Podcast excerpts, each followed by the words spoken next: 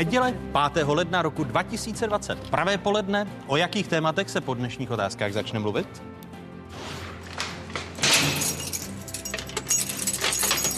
Víra ve spravedlnost. Co ji oslabuje a co posiluje.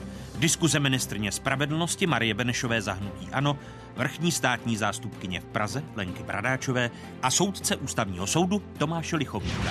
Jsem se rozhodl vyhlásit dílčí amnestii. Výročí překvapivé Klausovy amnestie. Komu a čemu prezident Václav Klaus pomohl a jak vypadají české věznice sedm let poté. Další téma první hodiny otázek. V České republice je velmi silná spravodajská přítomnost spravodajských služeb Ruské federace. Mráz přichází z Kremlu jako reakce na prudké změny teplot, které přicházejí z Prahy. Na jakém bodě jsou česko-ruské vztahy a kdo sleduje teploměr? Hosty diskuze europoslanci Radka Maxová z Hnutí Ano a Jan Zahradil z ODS. Vítejte a hezkou neděli vám všem, divákům jedničky i zpravodajské 24 v roce 2020. I v tomto roce je tu jedinečný prostor pro diskuzi. Fešácký kriminál, přezdívka, kterou si získala věznice v Teplicích. Momentálně si v ní odpikává trest někdejší středočeský hejtman z ČSSD David Rád. Za zdmi teplické věznice přitom prožili část svého života i další prominentní vězni. Ku příkladu někdejší senátor za ODS Aleksandr Novák, odsouzený za přijetí úplatku, nebo úplatný soudce Ondřej Havlín. David Rád si zřejmě výběrem teplické věznice chce zvýšit šance na podmínečné propuštění. Právě teplická věznice patří k těm, kde je pravděpodobnost nejvyšší v celé České republice. V roce 2018 vyhověl okresní teplický soud 64% žádostí o podmínečné propuštění. A vězeňství netrápí jen problematika fešáckých kriminálů. Věznice už pět let praskají ve švech. Na přelomu nového roku v nich pobývalo 21 tisíc lidí. Aktuálně patří Česká republika podle Rady Evropy k zemím s nejvyšším počtem vězňů na 100 tisíc obyvatel, společně s Ruskem, Gruzí, Azerbajdžánem, Litvou a Moldavskem. Skutečně věznice jsou přeplněné, že těch 208 eh, vězňů na 100 000 obyvatel je hodně a že bychom se tím měli zabývat. Vězeňská služba má mít i letos víc než 7,5 tisíce tabulkových míst pro své příslušníky, stejně jako v loni. Hosty velké diskuze o stavu justice jsou ministrně spravedlnosti Marie Benešová. Vítejte paní ministrně v otázkách a přeji hezký nový rok. Dobré poledne a krásný nový rok. A mé pozvání přijali i dva čestní prezidenti. Čestná prezidentka Unie státních zástupců, dnes vrchní státní zástupkyně v Praze, Lenka Bradáčová. Vítejte na Nový rok České televize. Hezký dobrý den. Dobrý den. A vítám i čestného prezidenta Soudcovské unie, dnes soudce ústavního soudu Tomáše Lichovníka. Hezký nový rok i vám, hezkou neděli. Dobrý den. Paní ministrně, začnu vás. O čem vypovídá fakt, že Teplická věznice která měla a má mnoho prominentních vězňů, některé jsem v úvodu zmiňoval, tak patří k těm věznicím, které mají nejvyšší procento podmínečně propuštěných vězňů. No o čem to vypovídá? Něco jiného jsou jak, jakési zákulisní informace, které se dostávají ven a něco jiného jsou důkazy. My jsme nedávno řešili podobný případ pana Dalíka ve Znojmě a zjistili jsme, že to nebyla oprávněná kritika. Že naopak pan Dalík eh, jak si eh, tam se dostal do té věznice normálním způsobem, pracoval v tom penzionu na základě smlouvy, která je platná už 12 let a e, pokud jde o jeho umístění, tak dokonce byl mezi šesti odsouzenýma na celé, ačkoliv byl prvotrestaný a mohl mít volnější podmínky. A je možné kauzu Dalík srovnat s kauzou Rád?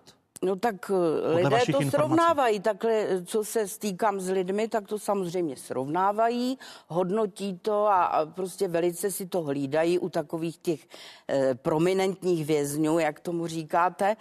No nicméně u pana Dalíka, já rozhodně nejsem příznivcem pana Dalíka, eh, to eh, o mě rozhodně nikdo nemůže říct, tak když jsme to potom zevrubně přeskoumali, tak, si, tak jsme zjistili, že ta kritika byla neoprávněná. Vy jste loni krátce no. po nástupu do funkce v rozhovoru pro Lidové noviny prohlásila, teď vás cituji, že se málo propouští z věznic na podmínečné propuštění.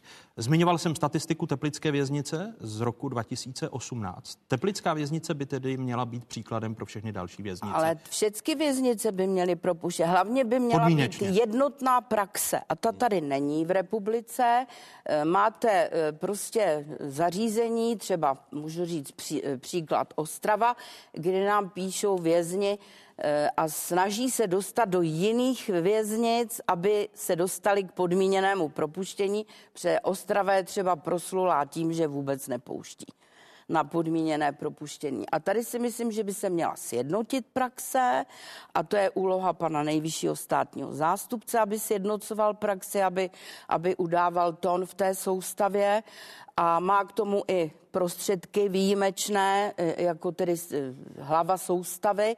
Ale to podmínečné propuštění, o něm rozhodují přece soudy. Rozhodují soudy, ale je na státních zástupcích, jak se k tomu postaví. To znamená, když si podají stížnost, zase se to zdržuje, že jo, a tak dále. Takže já bych byla ráda, kdyby bylo e, na to jednotný názor v, v celé soustavě a kdyby teda jsme dospěli k tomu, že mezi věznicemi nebude rozdíl, že se nebude říkat, v Ostravě mě nepropustí, budu usilovat e, o to se dostat do jiné věznice. Paní doktorko Bradáčová, je to problém státního zastupitelství, že existují vězení, kam vězni chtějí, ku příkladu Teplická věznice, kde jsme měli několik prominentních vězňů? Tak e, já si myslím, že především je to záležitost vězeňské služby.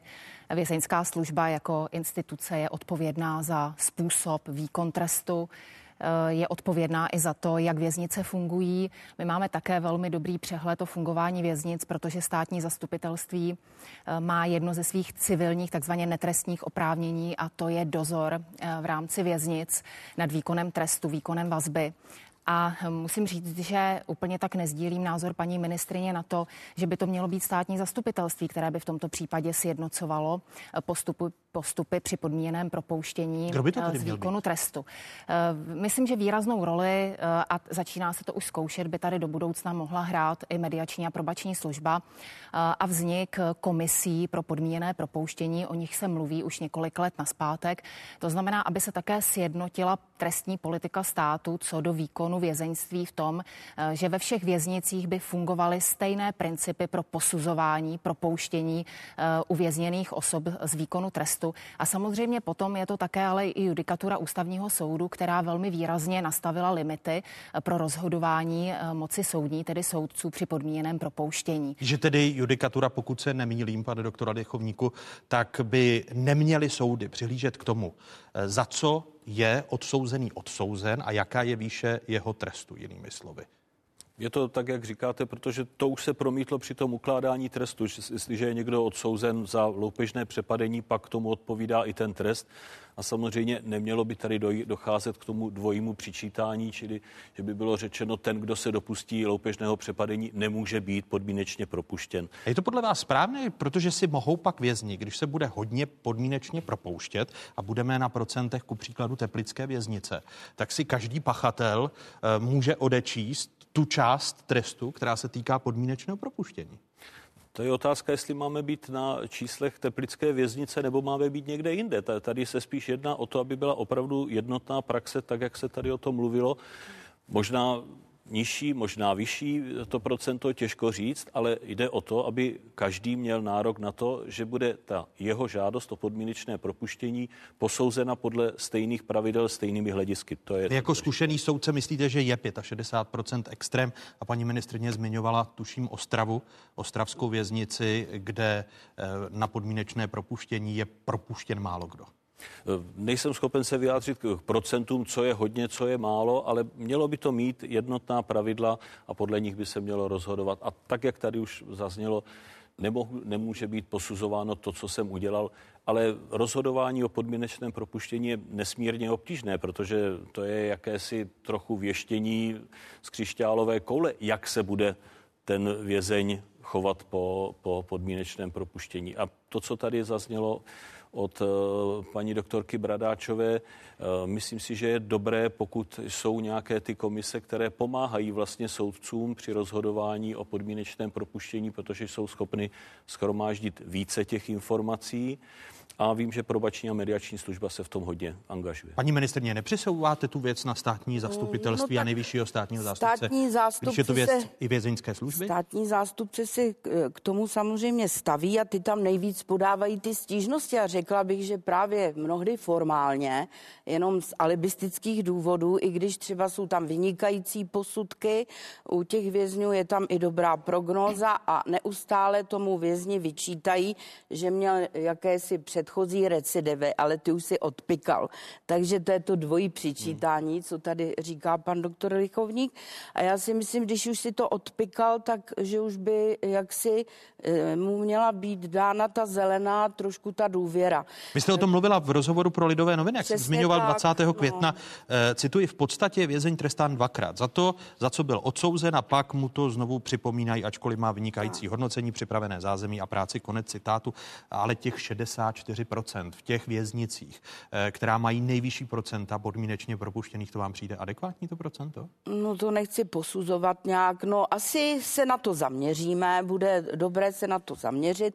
Paní doktorka tady zmínila ty komise, určitě to je taky dobrá cesta, ale eh, je nutné sjednotit tu praxi. Není možné, aby psali vězni, že chtějí do jiné věznice, protože tam nemají šanci na podmíněné propuštění a proto takovou oklikou žádají, eh, aby přišli do jiné věznice, kde tu šanci mají. Ano, ono se tomu říká právě no. i prokomínkovávání eh, vězňů Českou republikou. Proto si i David Rád vybral tu teplickou věznici. Můžete, paní doktorko Bradáčová, potvrdit informace otázek, že právě státní zastupitelství, krajské státní zastupitelství v Ústeckém kraji, jehož jste nadřízeným orgánem, orgánem, tak provedlo právě u Davida Ráta prověrku, zda se mu nedostává eh, vlastně neoprávněných výhod?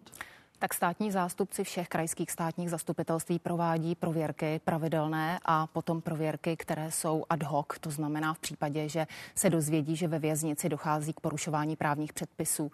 Eh, nejenom ve věznici v Teplicích se provádí tyto prověrky, ale ano, mohu potvrdit, že eh, státní zástupce pověřený touto agendou vykonal v Teplické věznici prověrku eh, ve smyslu toho, zda vězeňská služba dodržuje právní předpisy i ve vztahu k odsouzenému doktoru Davidu Rátovi a shledal tam pochybení. Přijal Takže opatření. Do, do, dostávalo se Davidu Rátovi neoprávněných výhod? Já nechci teď komentovat výsledky té kontroly, protože se tam přijímají další opatření, ale mohu pouze konstatovat to, že státní zástupce našel v postupu vězeňské služby pochybení. Přijal opatření k jeho nápravě. On eh, David Rád si prostřednictvím svých advokátů stěžuje, že je vlastně šikanován a že dále po něm státní zástupci v uvozovkách jdou a ku příkladu zdravotní matraci, kterou potřebuje kvůli zdraví, že mu byla odebrána. Eh, šikanujete? Státní zástupci pouze eh, kontrolují to, zda se postupuje v souladu se zákonem. Pokud odsouzené osoby budou respektovat zákon a a podzákonné předpisy, stejně tak jako vězeňská služba, potom nebudou muset státní zástupci konstatovat pochybení. Jinými slovy, státní zástupci konstatovali pochybení ano. ve vztahu k vězeňské službě ano. u Davida Ráta, ano. že se mu dostávalo neoprávněných výhod. Konstatovali pochybení, tak. A uh, pokud se nemýlím, tak vy můžete pak začít stíhat uh, členy příslušníky vězeňské služby, pokud eh, došlo k porušení zákona. Chystáte se k tomu? Tak obecně platí, zase říkám v obecné rovině, že pokud státní zástupce, tento dozorový státní zástupce shledá pochybení a to pochybení by mohlo naplnit znaky skutkové podstaty konkrétního trestného činu, ať už je to maření výkonu úředního rozhodnutí nebo zneužití pravomoci úřední osoby, což bývá nejčastější delikt eh, ve vztahu k příslušníkům vězeňské služby, pokud se nejedná o nějakou pomoc k těm deliktům drogovým drogovým, kterých je ve věznicích úplně nejvíce, tak v případě, že je tam podezření na spáchání trestného činu, tak tento specialista netrestní předá poznatek trestnímu specialistovi a ten koná v souladu se zákonem, zásadou legality. To znamená, je povinen prověřit i to, zda k trestnému činu nedošlo. Já jsem už v úvodu zmiňoval, že aktuálně patří Česká republika podle Rady Evropy k zemím s nejvyšším počtem vězňů na 100 000 obyvatel. Společně s Ruskem, Gruzí, Azerbajdžánem, Litvou a Moldavskem. A jak se vyvíjí počet vězněných osob v posledních letech? letech? Na konci roku 2012 šlo o necelých 23 tisíc osob. O rok později po amnestii Václava Klause se počet snížil na asi 17 tisíc. Poté počet vězňů opět stoupal. V roce 2016 na skoro 22,5 tisíce. Na konci loňského roku pak pobývalo ve výkonu trestu asi 21 tisíc lidí. O problémech, které vyplývají z přeplněnosti věznic, mluvila před půl rokem v poslanecké sněmovně bývalá ministrně spravedlnosti, dnes poslankyně zahnutí Ano Helena Válková. Už na ty krát, kratší tresty nemáme věznice, porušujeme vězi, standardy a v řadě případů jsou na celách třeba umístění odsouzení po 8, 10, 12. To jistě bude paní ministrině řešit, aspoň jsme se o tom bavili nedávno. Konstatovala Helena Válková. Nenecháváte bokem vězeňství a právě tuto problematiku, paní ministrině? V žádném případě nenecháváme bokem. Já se tomu věnovala v minulém roce velice, ale ono těch problémů není jenom ve vězeňství, takže máme jich hodně, tak jsem řešila tuto problematiku. S paní profesorkou Válkovou jsme také o tom mluvili. Jaké Samozřejmě... tedy bude konkrétní řešení, když stále no, ta přeplněnost je zhruba 110%? Jednak tam dáváme legislativní návrhy, jednak se bude snižovat v podstatě ta škoda, že jo, takže dneska uh, už ty škody neodpovídají tak, jak je to tedy jaksi v těch předpisech, takže to je v parlamentu už. Takže tudy cesta vede, jenomže zase se nám tím naplní přestupková agenda, protože ty škody se posunou do přestupků. Takže je otázka, jak to tedy parlament vyřeší. Tam o tom bude diskuze, ten zákon už tam je. No a e, budeme to řešit i cestou teda e, odklonu. Já na to důsledně dbám. E, já si zvu ředitele vězeňské služby každý týden na poradu. On nám hlásí pravidelně každý pátek, kolik je úbytek vězňů nebo kolik jich přibylo, jestli se dodržují ty prostorové parametry, aby tam nedocházelo právě tady k těm nepěknostem, na co se poukazuje potom ze zahraničí. A kdyby se tedy mohlo uh, naplněnost českých věznic dostat alespoň k těm 100%, to znamená kapacita odpovídala počtu vězňů? No snažíme se jednak rozšířit ty kapacity taky, takže uh, snažíme se o to dělat stavební úpravy věznic. Já jsem třeba v minulém roce odmítla tu věznici v Králíkách, kde se protestovalo, tak nepůjdeme přeci proti názoru e, tamní obce, to by bylo absurdní, tam to prostě nechtěli, vznikaly tam petice. E, Ale když jsem se díval do Národního tam... investičního plánu, tam se obecně počítá s výstavbou dvou nových Tam věznic. se počítá, ale e, já si myslím, že to ani nebude nutné, protože my máme pokrácený rozpočet teď, takže pozor, já nemám peníze na výstavbu nové věznice, já mám peníze pouze na výstavbu nového soudu v Ústí nad Labem. Kde Ale už... při tom národním investičním plánu máte, no, paní protože to tam přešlo automaticky od mých předchůdců, na to já jsem vliv neměla, ale peníze na to nemám a musíte vycházet z toho, na co máte peníze. Tak v národním investičním plánu jsme se teď no. dozvěděli, že jsou investice, na které nejsou peníze. Nové věznice Zatím tedy stavět nejsou, nebude. já netvrdím, že třeba nebudou, ten plán je dlouhodobý, takže zatím v mé misi nepochybně k, novému, k nové výstavbě nedojde. Na to prostě letos určitě peníze nemáme, tím jsem si jistá a pochybuju, že paní kolegyně Šilerová něco navíc dá. Pane doktore, eh, které kroky z pohledu vás jako soudu by mohly vést k tomu, aby české věznice eh, nepraskaly ve švech? Já jako problém, který vidím, eh, je možná dobrá vůle někdy soudů při ukládání podmíněných trestů, kdy je uložen jeden podmíněný trest, pak aniž eh, by byl proměněn třeba ten první, je uložen druhý podmíněný trest a skumuluje se to třeba ještě i s třetím a pak se všechny tyto podmíněné tresty promění na nepodmíněný a ten eh, odsouzený jde do vězení na mnoho let. Eh, já osobně mám eh, vůbec výhrady k jakému si přílišnému používání podmíněných trestů, protože z mého pohledu to trest příliš není. Ten odsouzený ho dost dobře nijak nepocítí, na rozdíl od peněžitého trestu. Jinými slovy, vy byste přitvrdil v peněžitých a v nepodmíněných trestech, pokud byste byl zodpovědný za trestní politiku státu? Ano, ale to je, to je spíš eh, otázka soudců a to, jakým způsobem rozhodují. Tak, takže... takže v zákoně, v trestním zákonníku a v právních normách na to prostor je. Myslím si, že ano. Ale soudy v mnoha ohledech jsou měkčí, než by mohly být. Těžko říct, jestli měkčí, ale možná, možná vychází, vychází příliš vstříc tím, že se ukládá více, více podmíněných trestů, které se pak naraz promění a samozřejmě je z toho jeden dlouhodobý trest, který mnohdy ani neodpovídá těm, těm proviněním, za který je ten člověk odsouzen. Co by bylo řešení podle vás, paní doktorko Bradáčová? Já souhlasím plně s tím, co tady zaznělo a ono se to ukázalo i v rámci zvláštní zprávy, kterou nechal zpracovat pan nejvyšší státní zástupce a kterou eh, v nedávné době prezentoval kdy ta hlavní přeplněnost vyplývá z toho, že se přeměňuje velká spousta alternativních trestů. To znamená, že soudy se nejprve snaží eh, obviněným ukládat eh, alternativní tresty, tak aby nemuseli uložit ten nejpřísnější trest odnětí svobody ale ukazuje se, že ty alternativní tresty jsou v určité jejich větší části eh, přeměňovány a tím vlastně potom dochází k tomu, že ta osoba se nakonec vyskytne, ocitne se ve výkonu trestu a tím druhým důvodem je kumulace těch eh, krátkodobějších trestů, jak tady řekl eh, pan doktor Lichovník, kdy není výjimkou, že se skumulují čtyři a více trestů. To znamená, že když uložíte eh, obviněnému krátkodobý trest odnětí svobody, tak přesto, že to je pro stát nákladné, tak ale udržíte stále sociální vazby. Když je někdo vytržen ze svého sociálního, rodinného prostředí na několik měsíců, tak eh, já to řeknu zjednodušeně, to prostředí na něj počká. I ta rodina, eh, i možná pracovní zařazení. Když skumulujete ty tresty a poté je přeměníte, tak se najednou, přesně jak bylo řečeno, za bagatelní delikty eh, ten dotyčný ocitne v délce trestu 4-5 let a to už je dlouhodobý výkon trestu, kdy se z toho sociálního prostředí vypadne. Takže já si myslím, že samozřejmě to souhlasím tady s paní ministriní peněžité tresty, to je cesta.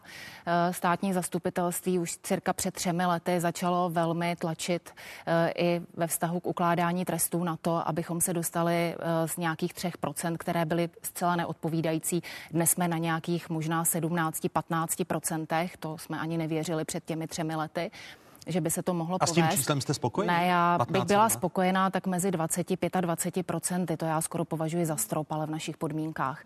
Ale možná mě to překvapí.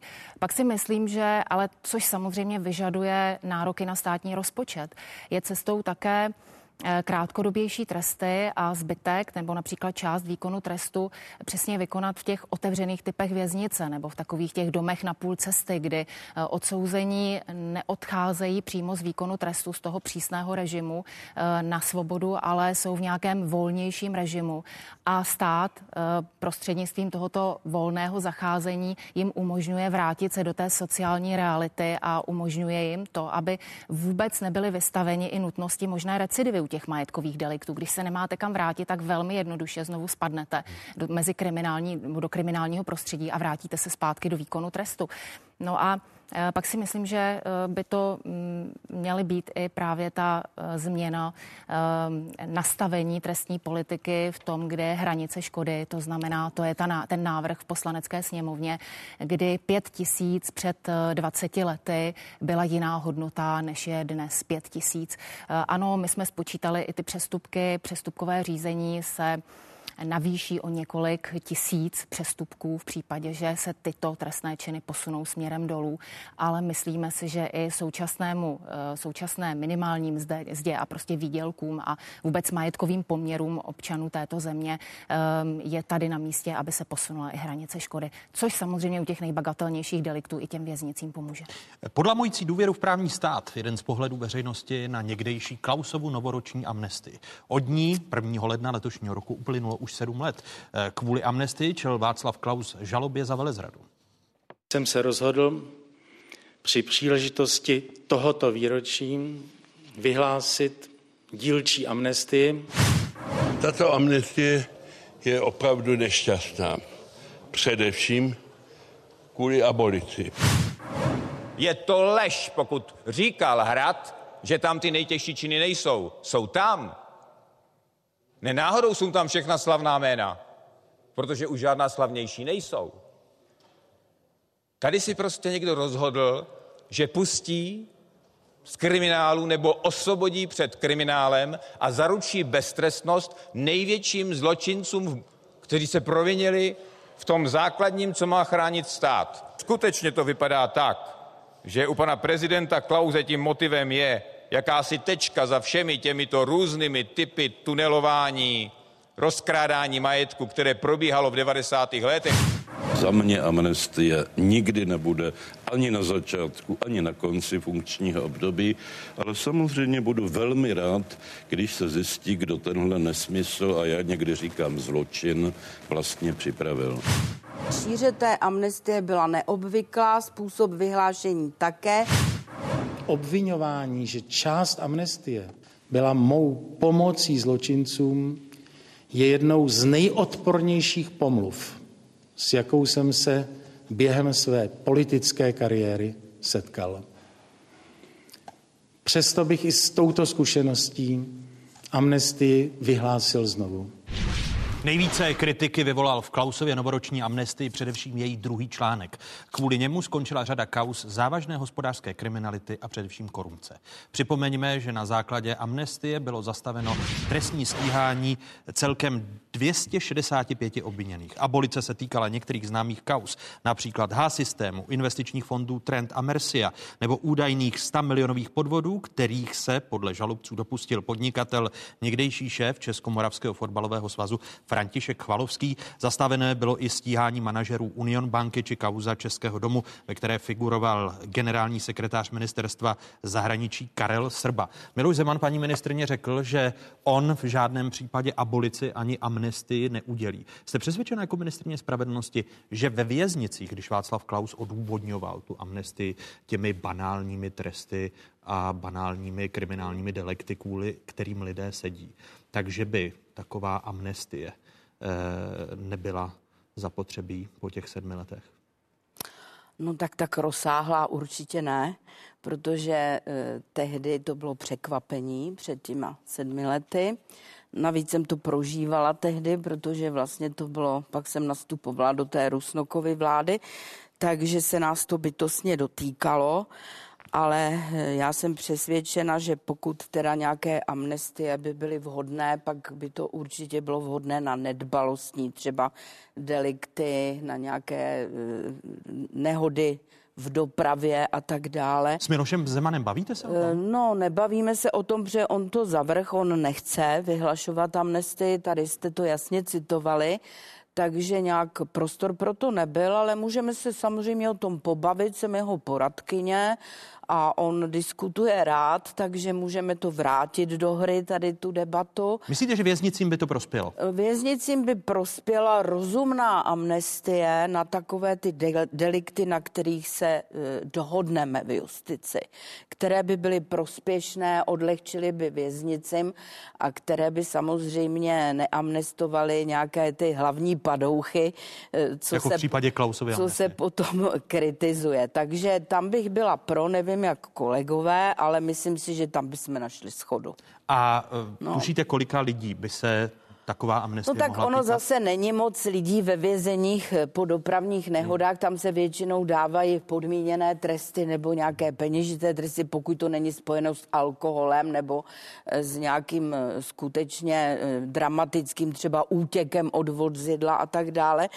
Ale myslím si, že pár případů určitě by se našlo, našly by se i jiné případy, takže je to otázka schody, co vytipovat a hlavně by se to nemělo dělat někdy v přítmí a pokoutně.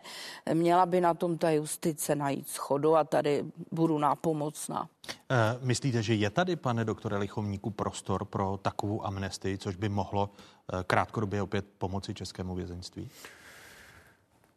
Já se obávám, že právě amnestie na nedbalostní trestné činy příliš, příliš nepomůže, byť se nabízí v každém případě jako ta nejlogičtější. Je to, je to určitě taková ta nejlogičtější cesta, ale vzpomeneme-li, na tu amnestii, která tady byla zmiňována na začátku, tak tam největší problém byl právě v tom, že se zastavovala trestní řízení, nikoli v tom, že se byli tedy propouštěni uh, ti, kdo byli ve výkonu trestu, ale, ale to se domnívám, že byl ten, ten hlavní problém, že nedošlo k tomu, aby tedy byl někdo uznán vinným či sproštěn, to záleží na tom, jak by to dopadlo, ale prostě nedozvěděli, nedozvěděli jsme si pravdu o tom, jak to v tom kterém případě bylo. Paní doktorka Pradáčová. Já nejsem velkým zastáncem amnestí, um, protože si myslím, že to je nárazové řešení problému, nikoli systémové. Odlehčí to jistě věznicím, ale neznamená to, jak ukázala ta předchozí amnestie, že to řeší problém vězeňství. Na druhou stranu uh, amnestie je prostě výsostné právo, uh, politika. Um, pokud se rozhodne, uh, že tak učiní, pak uh, tak učiní a justice samozřejmě vykoná takovéto rozhodnutí.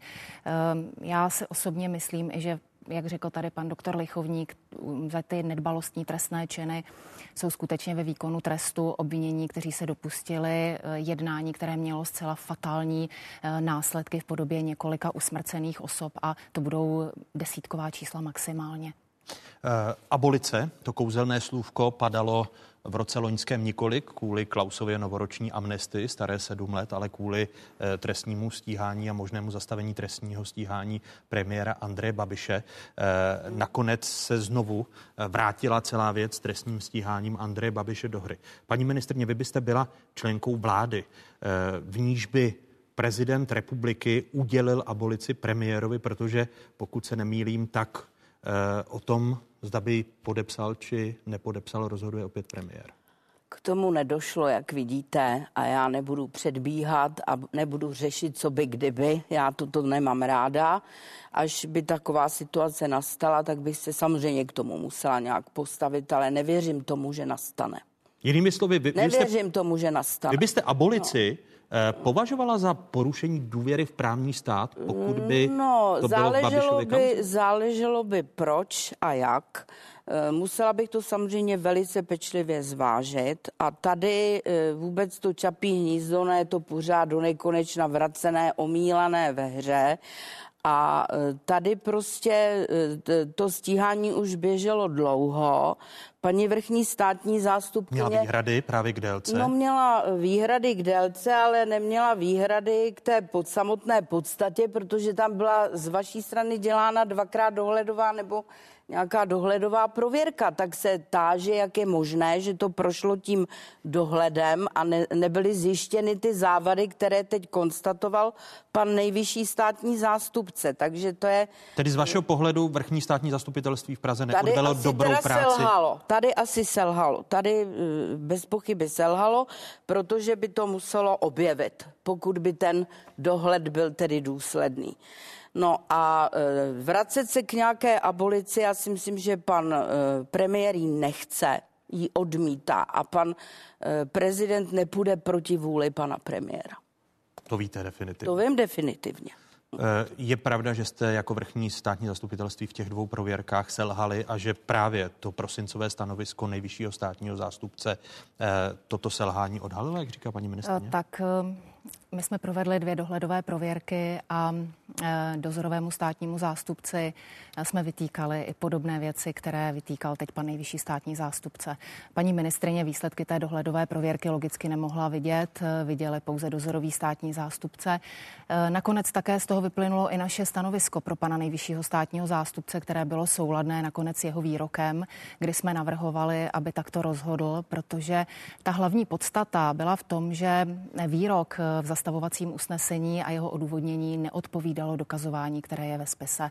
A na to jsme upozorňovali i v rámci těch dohledových prověrek. Takže Tolik nejvyšší státní zástupce vycházel, paní ministrně. To všem mediálně nikde nezaznělo. Já samozřejmě spis neznám, takže se nebudu přijít, co tam bylo. Ani ho nechci znát, protože bych okamžitě měla zase demonstrace a podobné neplechy. Takže eh, je to prostě na, eh, v rukou státních zástupců a já si pamatuju, že zaznělo pouze to, že pan Šaroch eh, jak si tam měl nějaké průtahy. A... Víc, víc, víc nezaznělo. Takže... A až ten případ skončí, paní ministrně, no. Eh, tak eh, uvažujete o tom, že byste právě, protože ty průtahy a to, že eh, to, no. což konstatovalo i vrchní státní zastupitelství, že už by měl Jaroslav Šaroch, případně mě poobtrapte paní doktorko Bradáčová, že by Jaroslav Šaroch měl už v té věci konat, což bylo de facto v červnu roku 2018, kdy jste takto rozhodli, tak vy byste pak uvažovala, že byste mohla dát kárnou žalobu na Jaroslava Šarocha právě kvůli těm průtahům? Jsou předčasné úvahy, pane redaktore. To je zase co by kdyby. Já jsem Počkejte, zvědavá, vám přijde, to vám přijde ta délka trestního stíhání premiéra Andreje Já to Babiše teď jako- nebudu hodnotit, ta věc je živá, já do ní vstupovat nebudu, odmítám do ní vstupovat, s tím se musí popasovat státní zástupci, vrátilo se to znovu do hry, bude se to došetřovat, já jsem teda zvědavá, co tam po těch letech došetří, protože čím delší časový odstup, tím menší šance cokoliv došetřit. Navíc, jak si to odpadá ten počet těch obviněných, že jo?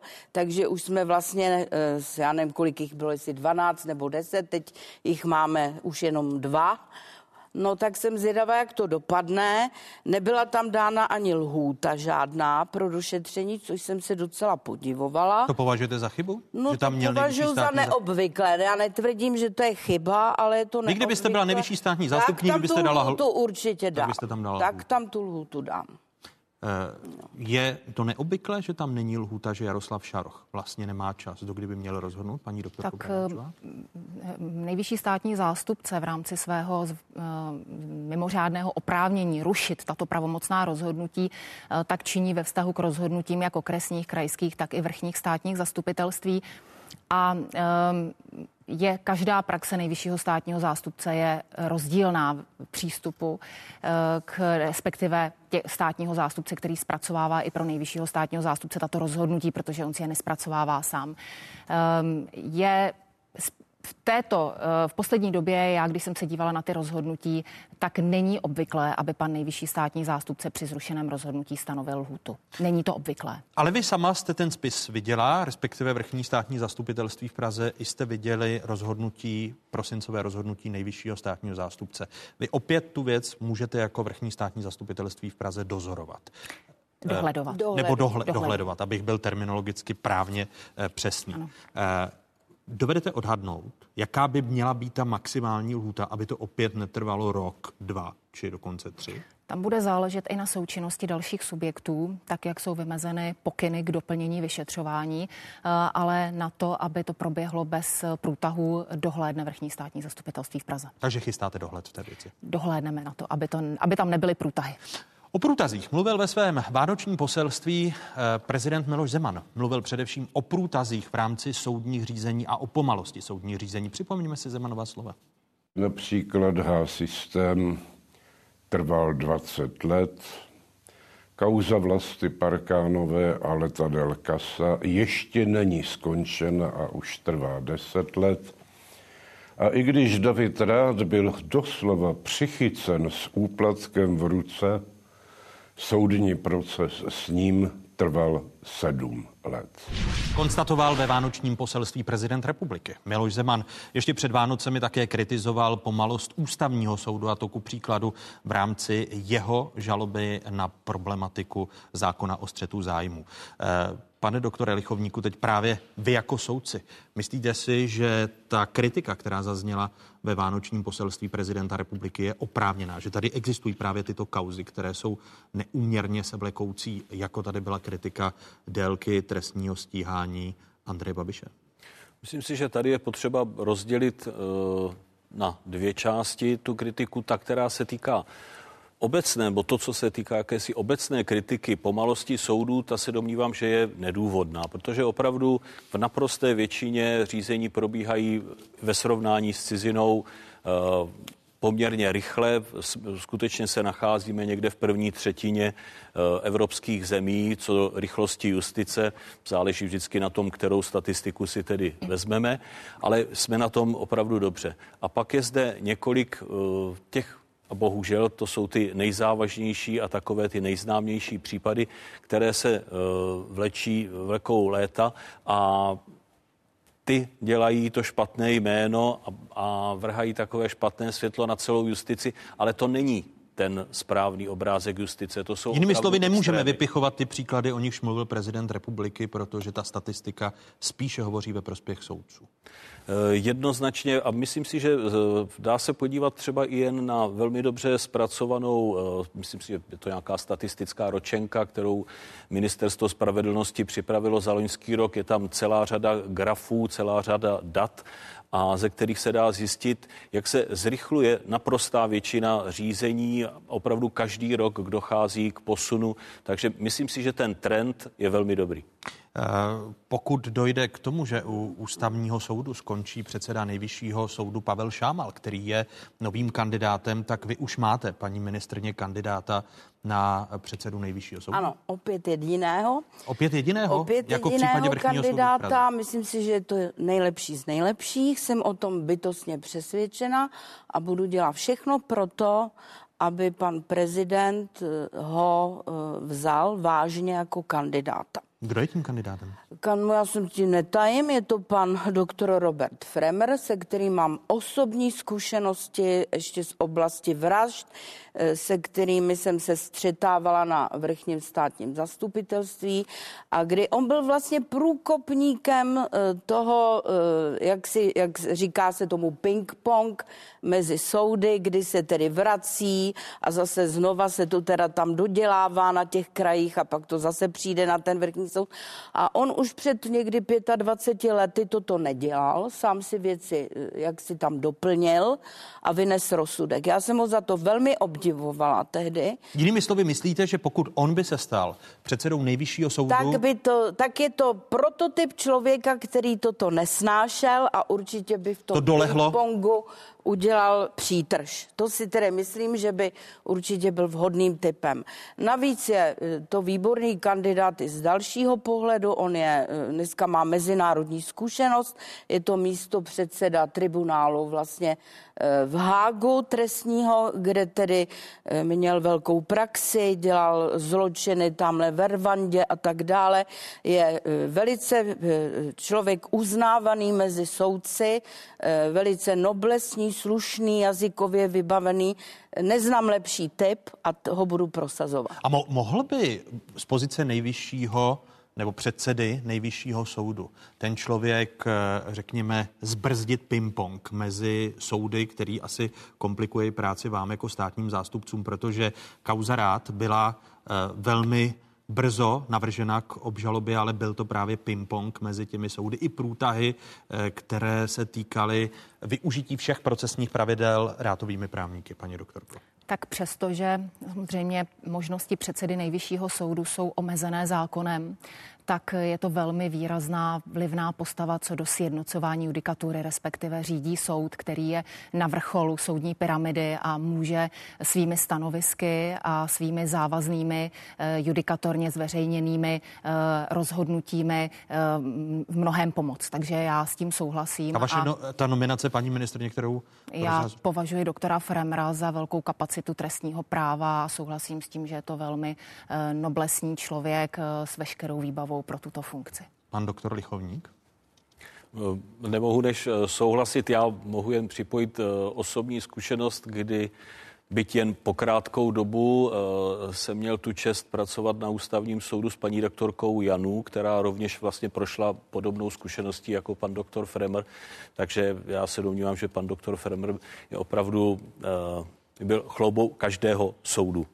On, uh, Včetně ústavní. Prezident, prezident republiky uh, nescela souhlasili s vaší uh, nominací Luboše Derfla uh, k vrchnímu soudu v Praze. Nakonec ta vaše nominace prošla u prezidenta republiky, byť eh, prezident republiky dával najevo, že by raději předsedu vrchního soudu v Praze viděl Jana Sváčka. Ale ono to tak úplně docela nebylo, pane redaktore. Eh, proč, tak... ty, průta, proč ty průtahy? Ale tak Miloš Zeman říkal, velké že... Velké průtahy tam nebyly, to nemůžu říct. Prostě výběrová komise rozhodla někdy tuším v září, tu jsem byla na dovolené, výběrovou komisi jsem neměnila, měnit nebudu, tam zasedají stále stejní lidé, co tam měl doktor Kněžínek, mám tam náměstkyně paní Cetlovou, mám tam náměstka velkého odborníka eh, pana Fraňka, takže eh, s touto komisí jsme spokojeni, nikdy nikdo nevznes vůči jejich nějaké případné podjatosti žádné námitky. Toho si rovněž cení, mají velký srovnávací... Jinými slovy, paní ministrině, vy neočekáváte, že by, že by prezident republiky řekl, že ku příkladu on by raději uvítal Romana Fialu, který je dnes eh, No tak tady pan prezident není vázán mým návrhem, tady vybírá přímo sám. Ale eh, nechal se slyšet, že vyslyší názor jednak pana eh, odcházejícího předsedy nejvyššího soudu Šámala a jednak můj jako poradkyně. A já předpokládám, že tedy k tomu dojde k nějaké debatě a že budu mít možnost eh, svého kandidáta představit a pokud vím, pak eh, pan doktor Šámal mm, si myslím, že rovněž bude navrhovat doktora Fremera. Možná jich navrhne víc, já mám jenom jednoho, protože ono se nevyplácí dávat mnoho těch kandidátů. Že by se ještě prezident mohl vybrat, chcete říct?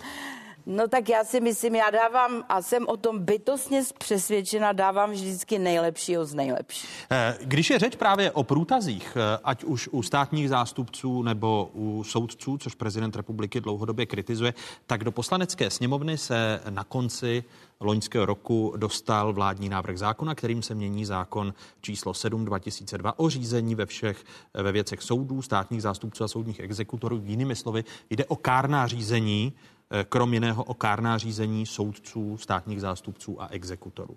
Pokud byste vy hlasovali, Lenka Bradáčová i Tomáš Lichovník, nebo měli hlasovat o té novele, zvedli byste pro ně ruku, paní doktorko Bradáčová? Já ne, protože si myslím, že současný koncept eh, kárného řízení u nejvyššího správního soudu se velmi osvědčil. Já jsem stála před nejvyšším eh, eh, správním soudem, co by kárná žalobkyně osmkrát. Jednou jsem byla v pozici obhájkyně kárně souzeného státního zástupce. A přesto, že jsem nevždy uspěla ve třech věcech, eh, došlo ke sproštění eh, státního zástupce mého návrhu. Eh, přesto veškerá rozhodnutí vždy byla velmi přesvědčivá, přesvědčivě odůvodněná a já to samotné řízení před nejvyšším správním soudem považuji v současné době za efektivní a velmi důvěryhodné. Jinými slovy, teď, když se stane, kárně, teď, když se stane dvojstupňovým, protože v tom návrhu zákona to je, i se prodlužuje lhůta po níž je možné podat kárné řízení z dnešního půl roku na rok, jak jsem studoval tu důvodovou zprávu, tak vy myslíte, že ta dvoustupňovost nebo to jste mě nenechal domluvit. Ano. To je jediný, eh, jediná výhrada, eh, kterou eh, České republice vytklo i čtvrté hodnotící kolo státu Greco v boji proti korupci s tím, že právě kárné řízení by mělo být v uvozovkách obohaceno o druhý stupeň, to znamená odvolací stupeň proti verdiktům těch prvostupňových kárných senátů. V tomto případě to je úvaha správná, tam není proti tomu nic, ale já se domnívám, že není potřeba měnit celý koncept toho kárného řízení v případě, že by se dotvořila druhá instance, která by pravděpodobně byla složena eh, ze soudců, profesionálů. Eh, to znamená, že ten senát by byl eh, jednobarevný soudcovský, proti tomu by státní zástupci rovněž nic nenamítali, ale to současné složení těch prvoinstančních senátů mě připadá velmi efektivně a přesvědčivé. Jinými slovy, ta dvoustupňovost je krok, Správná. který byste ocenila, ale nedělala byste tak rozsáhlou, rozsáhlou novelu. Eh, pane doktore Lichovníku? Já jsem na tom podobně, abych eh, rozdělil ten, tu novelu na ty dvě části. První, co je ten přesun vlastně prvostupňového řízení eh, kárného na vrchní soudy. Domnívám se, že změny se mají dělat tehdy, když něco nefunguje. A nezaznamenal jsem to, že by tedy kárné, kárné řízení před nejvyšším správním soudem nefungovalo. Myslím si, že funguje velmi dobře. A ta druhá část, tou tedy souhlasím, to je to zřízení odvolacího eh, soudu, té odvolací instance. To je věc, po které ještě, když jsem byl v čele Soudcovské unie, tak jsme volali, že by tedy mělo být to řízení dvoustupňové. Dneska to vidím jako soudce ústavního soudu eh, také jako velmi potřebné, protože dnes jediné, jediná možnost jak se bránit po minulý obnovu řízení proti rozhodnutí, rozhodnutí eh, kárného senátu je ústavní stížnost, ale ústavní soud posuzuje eh, to rozhodnutí podle úplně jiných eh, kritérií. Takže to není klasické odvolání, nelze tam napravit některá případná pochybení. Takže myslím si, že je škoda dávat první stupeň pryč z nejvyššího správního soudu, kde dobře funguje, ale určitě by bylo velmi dobré, pokud by se zřídila odvolací instance, například u nejvyššího soudu, ostatně tak, jak je to navrhováno. A myslím si, že tam jsou i další dobré věci, dobré eh, procesní návrhy, které jsou v té novele, které by stálo za to využít. A tu prodloužení to, té lhuty je to, co obě vaše profesní komory, ať už eh, státních zástupců i soudců, kritizujete. To je také jedna z těch věcí, kterou vnímáte jako vadu na kráse té novely. Tak eh, o subjektivních a objektivních lhůtách pro podání kárného návrhu se diskutuje dlouhou dobu. Já myslím, že to je skutečně rozhodnutí politické.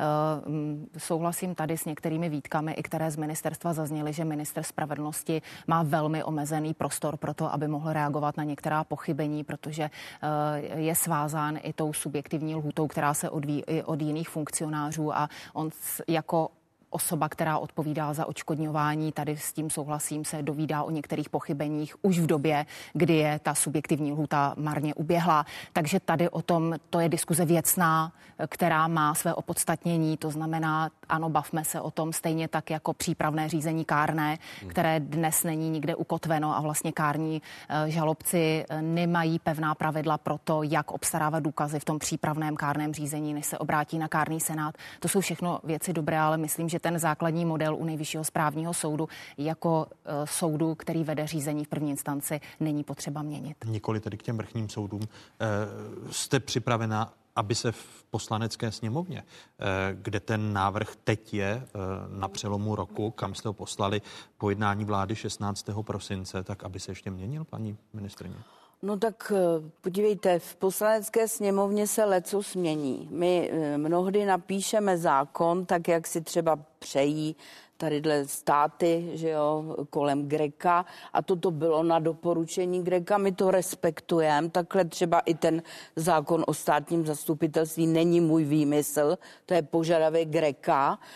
A já jsem vázána legislativním eh, prostě plánem vlády, Eh, já jsem... Jinými slovy, ty výhrady, které tady zazněly od pana doktora Já je vnímám, my jsme ze soudci diskutovali mnohokrát, já je tam mnohokrát měla, já to respektuju, jejich názory, pořádali jsme k tomu porady, eh, diskutovalo se to do poslední chvíle, pustili jsme to takto do vlády, tam to prošlo hladce, eh, teď to bude v poslanecké sněmovně a předpokládám, že tam bude celá řada poslaneckých návrhů pozměňovacích, takže uvidíme, jak se to vyvine. Já jsem eh, jako ochotná o tom diskutovat, pokud to bude rozumné, smysluplné. Ty výtky, které, které říkají státní zástupci i soudci, tak vnímáte část těch výtek jako oprávněný? Samozřejmě kde byste to vnímám, změnil? vnímám a eh, jako můžeme to měnit. Já to třeba zažívám teď s exekučním řádem, jen co jsme napsali systém sněhulák, najednou už se zase chce teritorialita. Ale my to nemůžeme měnit pořád, že jo? To jsou prostě vážné předpisy, eh, vykrvácel mi na tom legislativní tým a když se to dostává do sněmovny, tak už zase je požadavek na něco jiného. A ono třeba je tam taky celá řada nápadů od lobbystů různých, který tam jaksi e, rejdí v té sněmovně a je potřeba vnímat i toto. Prostě musí to být smysluplné, musíme se s těmi soudci samozřejmě dohodnout a e, musí to být ku prospěchu věci, jak říká pan premiér, musí to být ku prospěchu občanů. Když je řeč o řádění lobbystů, legislativní samoobsluha, negativní přezdívka, kterou čím dál častěji dostává od části právní obce Legislativní rada vlády, důležitý orgán. Učebnicovým příkladem je příprava nového stavebního zákona. Nejenže právní norma vzniká v rozporu s legislativními pravidly vlády, a veřejný zájem je v právní normě vytěsňován zájmy developerů. Zákon vládě dodala hospodářská komora, respektive jeho vznik garantovala advokátní kancelář Havel a partneři v čele s Františkem Korbelem, který na konci listopadu v rozhovoru pro Český rozhlas přiznal. Není to tak, že by zákon psala jedna advokátní kancelář, jak někdy zaznívá, ale psali to tři velké a specializované advokátní kanceláře na správní právo, veřejnou právo, právo životního prostředí. Měli jsme k sobě i celou řadu externích konzultantů, zejména urbanistů, architektů, stavařů. František Korbel přiznal, že příprava tohoto zákona eh, stála přibližně 10 milionů korun, financováno hospodářskou komorou. Eh, před půl rokem vyšlo najevo, že stanovisko předsedkyně legislativní rady vlády Marie Benešové upravoval ještě před jejím podpisem právě František Korbel. Týdeník Respekt citoval loni ve druhé polovině června z e-mailu mezi náměstkem legislativní rady vlády Janem Kněžínkem a Františkem Korbelem, kterému Kněžínek napsal. Citujme. Ministrni to dáme k podpisu, až text budeme mít vzájemně odladěný. Konec citátu. Podle informací otázek části členů legislativní rady vlády, kteří však nechtějí být jmenováni, tento postup, kdy soukromé zájmy advokátních kanceláří a členů legislativní rady vlády pronikají do vzniku zákona, čím dál častěji vadí. O hrozbu jde i podle advokáta vysokoškolského pedagoga Tomáše Richtera. Ta největší hrozba je uchvácení toho procesu soukromými zájmy. Eh, zájmy soukromých hráčů, kteří, jak nám říká eh, teorie veřejné volby, eh, samozřejmě mohou mít inklinace používat ten proces k tomu, aby privatizovali zisky, které ten veřejný sektor nebo které ten soukromý sektor nabízí. Aby zkrátka redistribuovali bohatství od ostatních k sobě říká advokát a vysokoškolský pedagog Tomáš Richter. Paní ministrině, vy jste věděla, když jste podepisovala loni v polovině roku to stanovisko předsedkyně legislativní rady vlády k věcnému záměru stavebního zákona, že neobsahuje závěry té klíčové komise, protože legislativní rada jako celek neprojednala věcný záměr stavebního zákona, což je v rozporu s legislativními pravidly vlády, tak vy jste věděla, když jste to stanovisko podepsala, že je odladěné mezi tím, kdo ten zákon píše Františkem Korbelem a mezi Janem Kněžínkem? No, tyto podrobnosti samozřejmě jsem nevěděla, ale já si tu teď sakra hlídám ten stavební zákon, protože eh, jako mám k tomu celou řadu různých eh, dotazů, chodí mi tam všelijaká pošta, dopisy a tak dále. Tak eh, předně je nutno konstatovat, že eh, tento zákon je v gesci MMR, nikoli tedy ministerstva spravedlnosti. Ale legislativní rada vlády? jako ano. legislativní rada vlády. Legislativní rady vlády jsem předsedkyně z titulu toho, že jsem ministrině, ale nemůžu tam sedět pořád. Jako to Jinými slovy, cítíte možné. se, paní paní ministrně, cítíte se no. obelhána, že ten, kdo píše zákon a je členem legislativní rady vlády, tak si odlaďuje s... No nemělo by to být. Samozřejmě budu potom pátrat. Já už jsem pana doktora Korbela kontaktovala. Chci si s ním dát schůzku, jak to tedy bylo, aby mi to vysvětlil. On se měl objednat po novém roce, protože měl dovolenou. Eh, já jsem sledovala jeden cíl a to, aby se pomohlo občanům tady získat stavební povolení. V České republice to neúměrně dlouho trvá neúměrně dlouho. Tady souhlasím s paní kolegyní Dostálovou, že je potřeba s tím něco udělat, takže tento cíl jsem sledovala a e, samozřejmě teď se na to soustředím, jak teď probíhá, probíhalo připomínkové řízení, je tam celá řada připomínek a já si na ty klíčové zákony chodím do té legislativní rady vlády. Takhle jsem byla na zákonu o státním zastupitelství, byla jsem teď na hromadných žalobách a stejně tak půjdu, až se to bude projednávat znova na to paragrafové znění. A jak je možné, že ten věcný no. záměr, když jsem se díval právě do uh, statutu legislativní rady vlády, tak v tom statutu najdeme to, co je, to, co je klíčové. Že by eh, předseda legislativní rady vlády měl právě dohlížet na to, že věcné záměry zákonů by měla projednat legislativní rada vlády jako celek, protože tady dochází k porušení článku 4 odstavce 3 že si František Korbel, který si společně s dalšími advokátními, třemi advokátními kancelářemi píše zákon, tak ani nejde do legislativní rady vlády jako celku, projedná ho k tomu určená komise a její stanovisko je odladěno právě Františkem Korbelem. No, eh, pane redaktore, já si to prověřím nejdřív a pak se uvidí. Eh, v každém případě nemůžete ohlídat všechno z titulu ministra. Oni ty funkce bohužel se kumulují ale nestíháte všechno. Ale ta situace je znepokojivá. Nepřijde vám normální, že si tady advokátní to kanceláře... zvláštní, eh, mám celou řadu podnětů na toto téma, takže se na to, jak říkám, soustředím teďkon.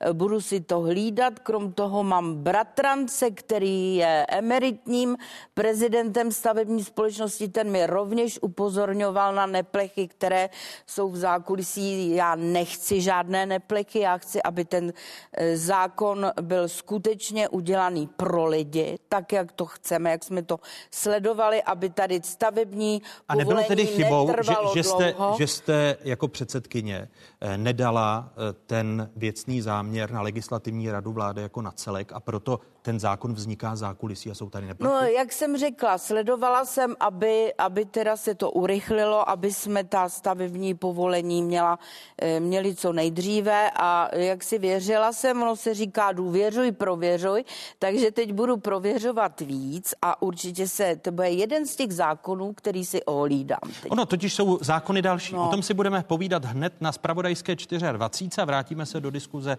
Lenky Bradáčové, eh, Tomáše Lichovníka a Marie Benešové. Přepněte si na spravodajskou 24, kde otázky pokračují po stručných zprávách, protože je to i další zákon, který právě probírala legislativní rada vlády v prosinci, kde opět jsou střety zájmů advokátů, členů legislativní rady vlády a e, zákona jako takového. Jde o zákon, který se týká právě hromadných žalob. E, nástroj, který může jet proti velkým korporacím. Přepněte si na 24 v debatě, pokračujeme po zprávách.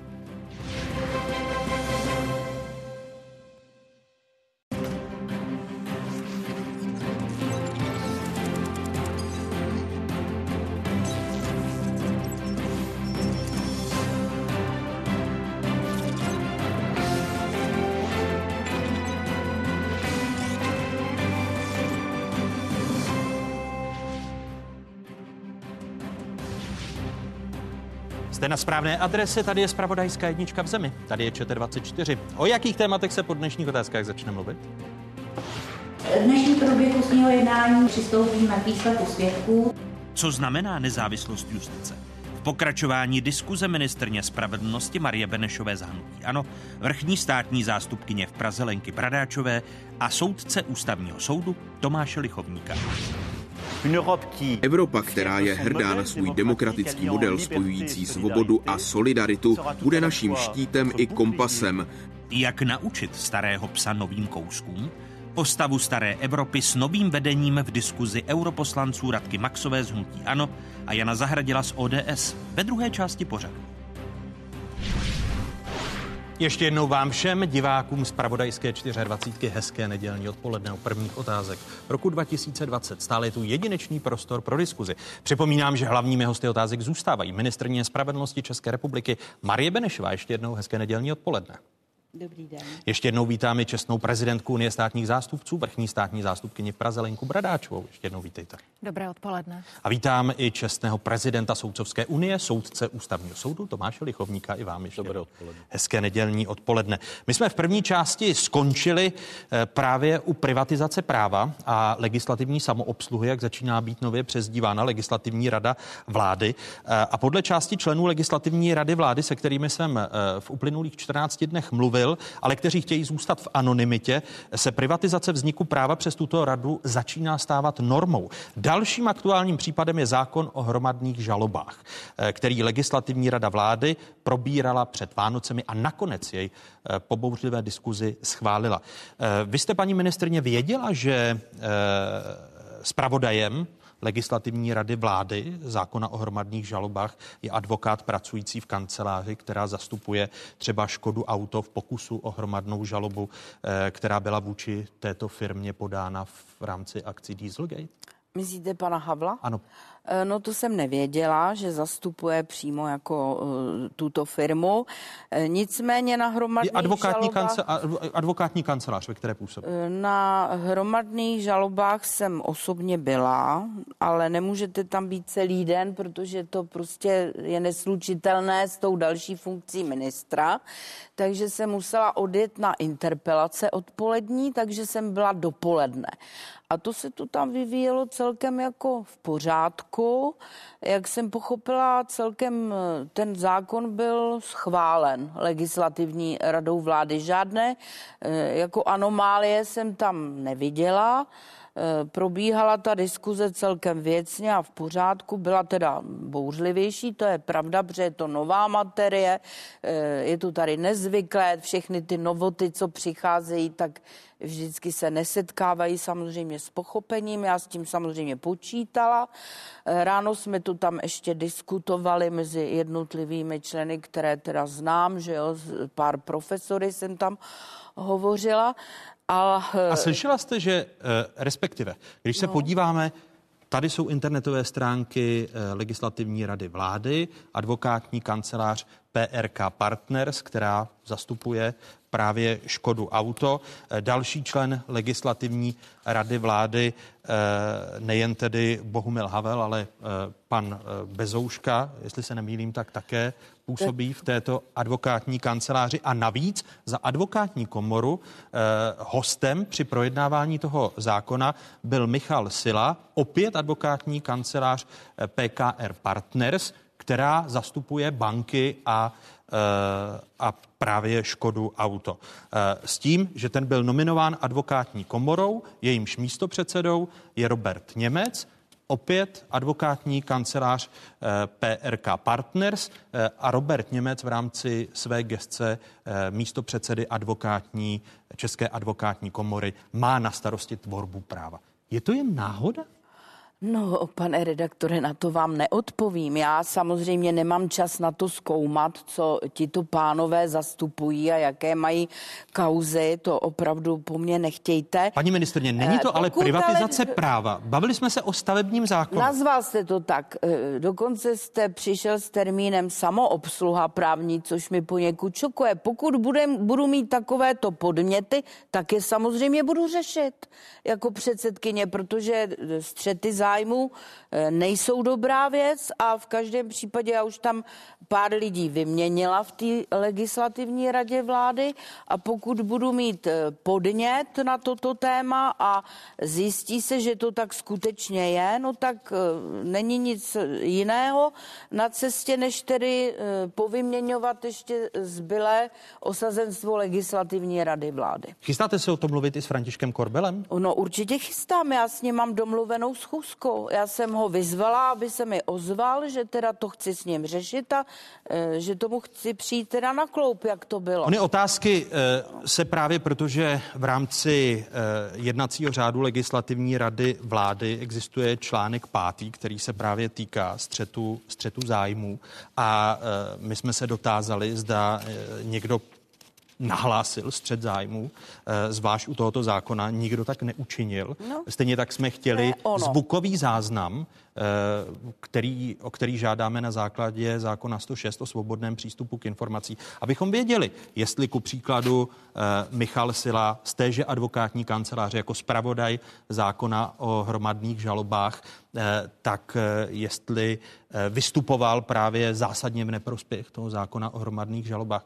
Neprospělo by k tomu, aby právě, a já jsem citoval část vyjádření nebo nálepky, kterou začíná v části právnické obce dostávat legislativní rada vlády právě kvůli těmto netransparentnostem při projednávání zákonů? No to se mi právě nelíbí, jako aby legislativní rada vlády, eh, která vždycky byla takovým vrcholovým tělesem, každý tam chtěl působit, byla to prestižní záležitost, tak aby dostala takovou nálepku, tak to samozřejmě asi řešit budu muset, po té, co jste mi tedy upozornil. No jsme... Ale chtěla bych pádné důkazy a nejenom prostě klepy. A to je samozřejmě... No to, že byl zpravodajem, paní ministrně, no, není klep. Protože a... zpravodajem každou chvíli je někdo zpravodajem. No ale měl by někdo nahlásit asi střed zájmu, že pracuje v advokátní kanceláři, no, která zastupuje... Eh, pokud ho nenahlásil, asi je to špatně, budu se na to ptát a zaměřím se na to. My se podíváme ještě na e-mail, protože jsme, eh, krom toho, že jsme eh, chtěli zvukový záznam z legi... A, a propo, vy nepovažujete za špatné, že tvorba zákona, která by měla být nasvícena, ať už v poslanecké sněmovně nebo v legislativní radě vlády, takže nejsou zápisy, zvuková jednání nejsou veřejnosti dostupná, aby právě se veřejnost mohla podívat na to, jestli ty střety zájmu jsou dodržovány, jestli nebo respektive nahlášení střetu zájmu, jestli je dodržován jednací řád legislativní. Tak zápisy existují, zvukový záznam by měl být také, takže není problém se k tomu dostat. Já si to určitě vyžádám a prověřím to. Pokud teda je tady takové to závažné obvinění, tak se prověřit musí, už jenom z toho titulu, že bych nechtěla, aby se to opakovalo. Eh, Bohumil Havel na náš dotaz, eh, protože jsme eh, samozřejmě se dotazovali i aktérů, zda oznámil legislativní radě vlády riziko možného střetu zájmu. Mimo jiné uvedl, že v advokátní kanceláři PRK Partners je, cituji, v pozici nezávislého externího poradce. Přitom na stránkách úřadu vlády, jak jste viděli, je u jeho jména právě PRK na prvním místě. A v režimu akademické tvorby nečiní nic, v režimu advokacie ale vždy jako odborný poradce bez nároku na honorář. Cituji. Pokud bych vnímal riziko konfliktu, učinil bych oznámení, jak to činím ostatně vždy, když hypotetický konflikt indikuje.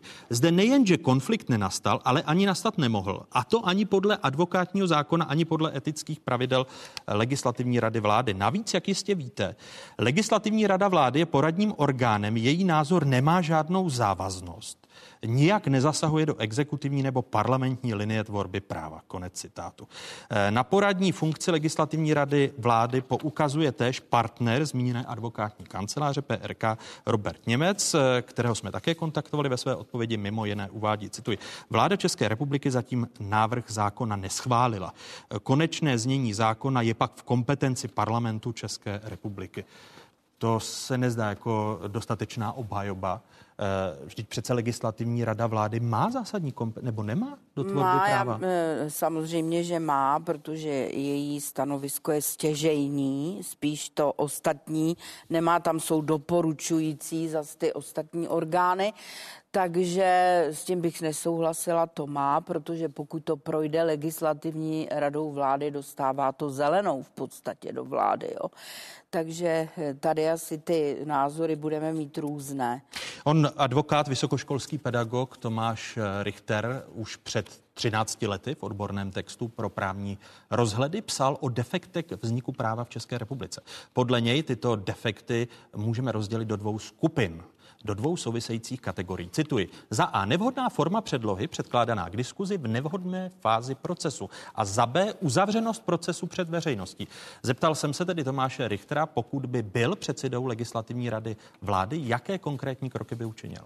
Podíval bych se na, eh, na ten článek 5 eh, jednacího řádu legislativní rady vlády a podíval bych se, bych, bych se na to, do jaké míry je skutečně respektován jeho duch a do jaké míry se to těleso podle něho řídí, do jaké míry eh, členové mé legislativní rady berou vážně ten příkaz, že v momentě, kdy vykonáváte pro stát stráž, tu strážcovskou roli toho, toho platonského strážníka, strážce, tak musíte zapomenout na svůj obchodnický klobouk, odložit ho a nesmíte ty role míchat. Hrozba toho, že ten, kdo překládá, je infikován konfliktem, je skutečně strašlivá. Dodejme, že jednací řád legislativní rady vlády, strana 2, článek 1, odstavec 5, který už za pár okamžiků uvidíte, praví, pokud se člen legislativní rady vlády podíl na přípravě legislativního návrhu před jeho předložením vládě a legislativní radě, nebo u něj se zřetelem na jeho poměr k legislativnímu návrhu hrozí riziko možného střetu zájmu, oznámí tuto skutečnost před projednáváním tohoto návrhu legislativní radě vlády. Sám Tomáš Richter v rozhovoru pro otázky eh, přiznává, že když působil ve veřejných funkcích, hlásil pečlivě střed zájmu. Či se eh, snažil vyloučit z rozhodování, protože jako advokátovi eh, mu logicky nemusí část lidí věřit, že odložil, jak sám říká, obchodní klobouk svých klientů. Bylo by tedy řešením vyloučit advokáty z tvorby práva v legislativní radě? primárně není únosné, eh, dokud a pokud je ten systém nastaven zhruba tak, jak je, říct, že lidi, kteří se živí na soukromém trhu, z něho zkrátka úplně vyloučíme, protože oni skutečně mají velký vhled, oni, oni, oni mají podstatné znalosti, řada z nich je technicky jako vynikající, ale velmi bych se soustředil na to, abych tak, jak jen mohl, izoloval ten benefit těch, toho, to, to jejich technického vhledu od toho rizika té infekce tím privátním zájmem, kterému oni na tom právním trhu slouží. Říká v rozhovoru pro dnešní otázky Tomáš Richter.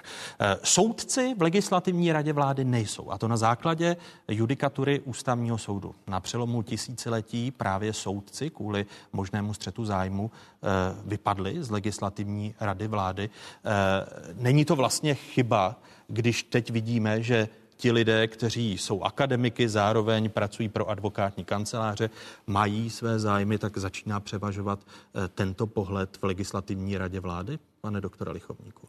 No, já si myslím, že tady by možná mělo zaznít vůbec, eh, k čemu ta legislativní rada vlády slouží. Když se, já jsem se tím dříve nezabýval, samozřejmě, že na ústavním soudu jsem se musel zabývat i tím, jakým způsobem uh, zákony vznikají. A legislativní radu vlády vnímám jako jakýsi uh, oponentní orgán, jako někoho, kdo vlastně má posoudit, uh, zda tedy ten návrh je v souladu s ústavními principy, s ústavou, s listinou, s, mezinárodními, s mezinárodním právem. Čili je to někdo, kdo tomu dá jakýsi posudek ano, tento, tento, tento návrh je v pořádku. A jestliže mám dát posudek, eh, tak bych ho měl dávat nezávisle. Měl bych, měl bych být nezávislý, proto tam je, proto je třeba v tom jednacím řádu povinnost oznámit střed zájmu. Takže myslím si, že opravdu to vyžaduje eh,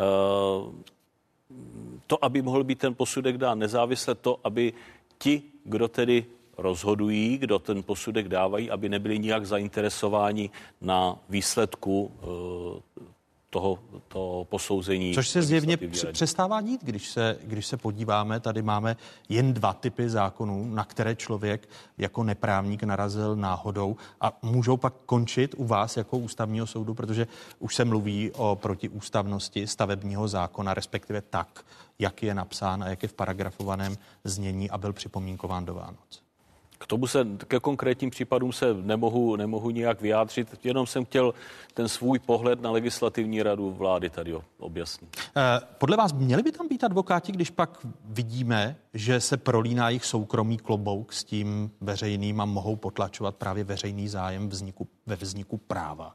Já si myslím, že by byla škoda, kdyby tam nebyli. To, to si přiznejme, že advokáti opravdu mají uh, spoustu zkušeností a Eh, mohou upozornit na, na nějaké dopady, které by byly negativní. Takže pokud nejsou zainteresováni na výsledku, pak si myslím, že ta jejich činnost je velmi potřebná. Eh, pohled vás, eh, paní doktorko Bradáčová, když se podíváte na vznik práva, tak jsou tady na místě obavy z vytěsňování veřejného zájmu při tvorbě práva na úkor zájmu soukromých?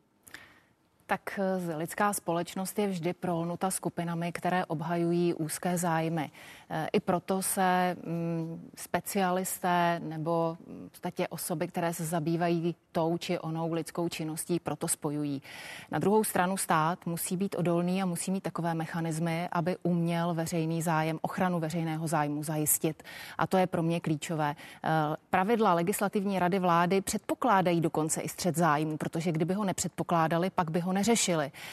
Důležité je, aby v případě, že ke střetu zájmu dojde, byl tento řádně nahlášen a ten, kdo stojí v čele tohoto tělesa, o tom věděl a uměl A když ti lidé si to nemyslí, tady, tady, tady jste slyšela stanovisko uh, pana docenta Havla, který říká, střed zájmu to není, já tam jsem jenom externě v té advokátní no, kanceláři. Eh, já myslím, že paní ministrině to tady vyslechla a eh, předpokládám, že stejně tak, jako eh, poukazuje na chyby státních zástupců a soudců, tak stejně, si stejně ohlídá. spravedlivě si ohlídá i tento problém. Ono, když se bavíme právě o tvorbě práva, tak jeden z těch klíčových zákonů loňského, ale i letošního roku bude novela zákona o státním zastupitelství. Tu legislativní rada vlády po bouřlivé diskuzi nakonec schválila. No, po celodenní diskuzi. A bouřlivé, po celodenní bouřlivé diskuzi schválila. Tak ono to tak bouřlivé zase nebylo, pane redaktore, byly tam věcné jako námitky samozřejmě, všechno se to vyslechlo a rozhodlo, no. Eh, s tím, že eh, koaliční partner hnutí ANO, sociální demokracie má k novele zákona o státním zastupitelství zásadní výhrady, jaké s těmi nás seznámila v rozhovoru pro dnešní otázky místo předsedkyně poslaneckého klubu ČSSD Kateřina Valachová. Tady jsou její slova. Jedním z těch návrhů je tedy to, aby výběrová komise byla rozdělena takzvaně dva na dva z pohledu tedy, řekněme, té ministerské moci a z pohledu moci státního zastupitelství eh, s tím, že se domníváme, že toto je eh, spravedlivé rozdělení výběrové komise na eh, obsazení pozice nejvyššího státního zástupce v budoucnu. A co se týká druhé věci, tak tam chceme, abychom se inspirovali tím, když se měnili vysocí představitelé soudní soustavy, soudní moci soudů. V minulosti, myslím si, že veřejnost to v uvozovkách zásadně nepostřehla, proběhlo všechno tak, jak mělo a hladce a proto navrhujeme, aby jednotliví, tedy jak nejvyšší státní zástupce, tak vrchní státní zástupci odešli postupně tady tak, nebo načítali se ty jejich období tak, jak do funkcí přicházeli. Dává v rozhovoru pro dnešní otázky Kateřina Valachová, místo předsedkyně poslaneckého klubu ČSSD s tím, že pokud nedojde ke změnám v duchu, o nichž mluvila, tak sociální demokraté zákon v poslanecké sněmovně i ve vládě nepodpoří. Paní ministrně, kdy ten zákon dáte do vlády? Uh, pane redaktore, dáme ho do vlády, až na tom bude koaliční schoda. A na teď tom není... teď pracujeme. My, já jsem měla jednání s panem nejvyšším státním zástupcem na toto téma. Tady zaznělo komise 2 na 2. Eh, já jsem na to byla ochotna přistoupit, ale pan nejvyšší státní zástupce to nepřipustil. On se trvává na tom 3 na 2 a 3 tedy z, ze státního zastupitelství. To znamená, to by znamenalo v praxi, že si státní zástupci budou vybírat své šéfy. Což vy nechcete? Což zase já nechci, protože je to zakotveno pod, eh, moc, eh, pod mocí výkonou. Zatím nedošlo k žádné změně a já odpovídám. Eh, já pak jsem peskována za pochybení státních zástupců, za, trest, za špatnou trestní politiku státu.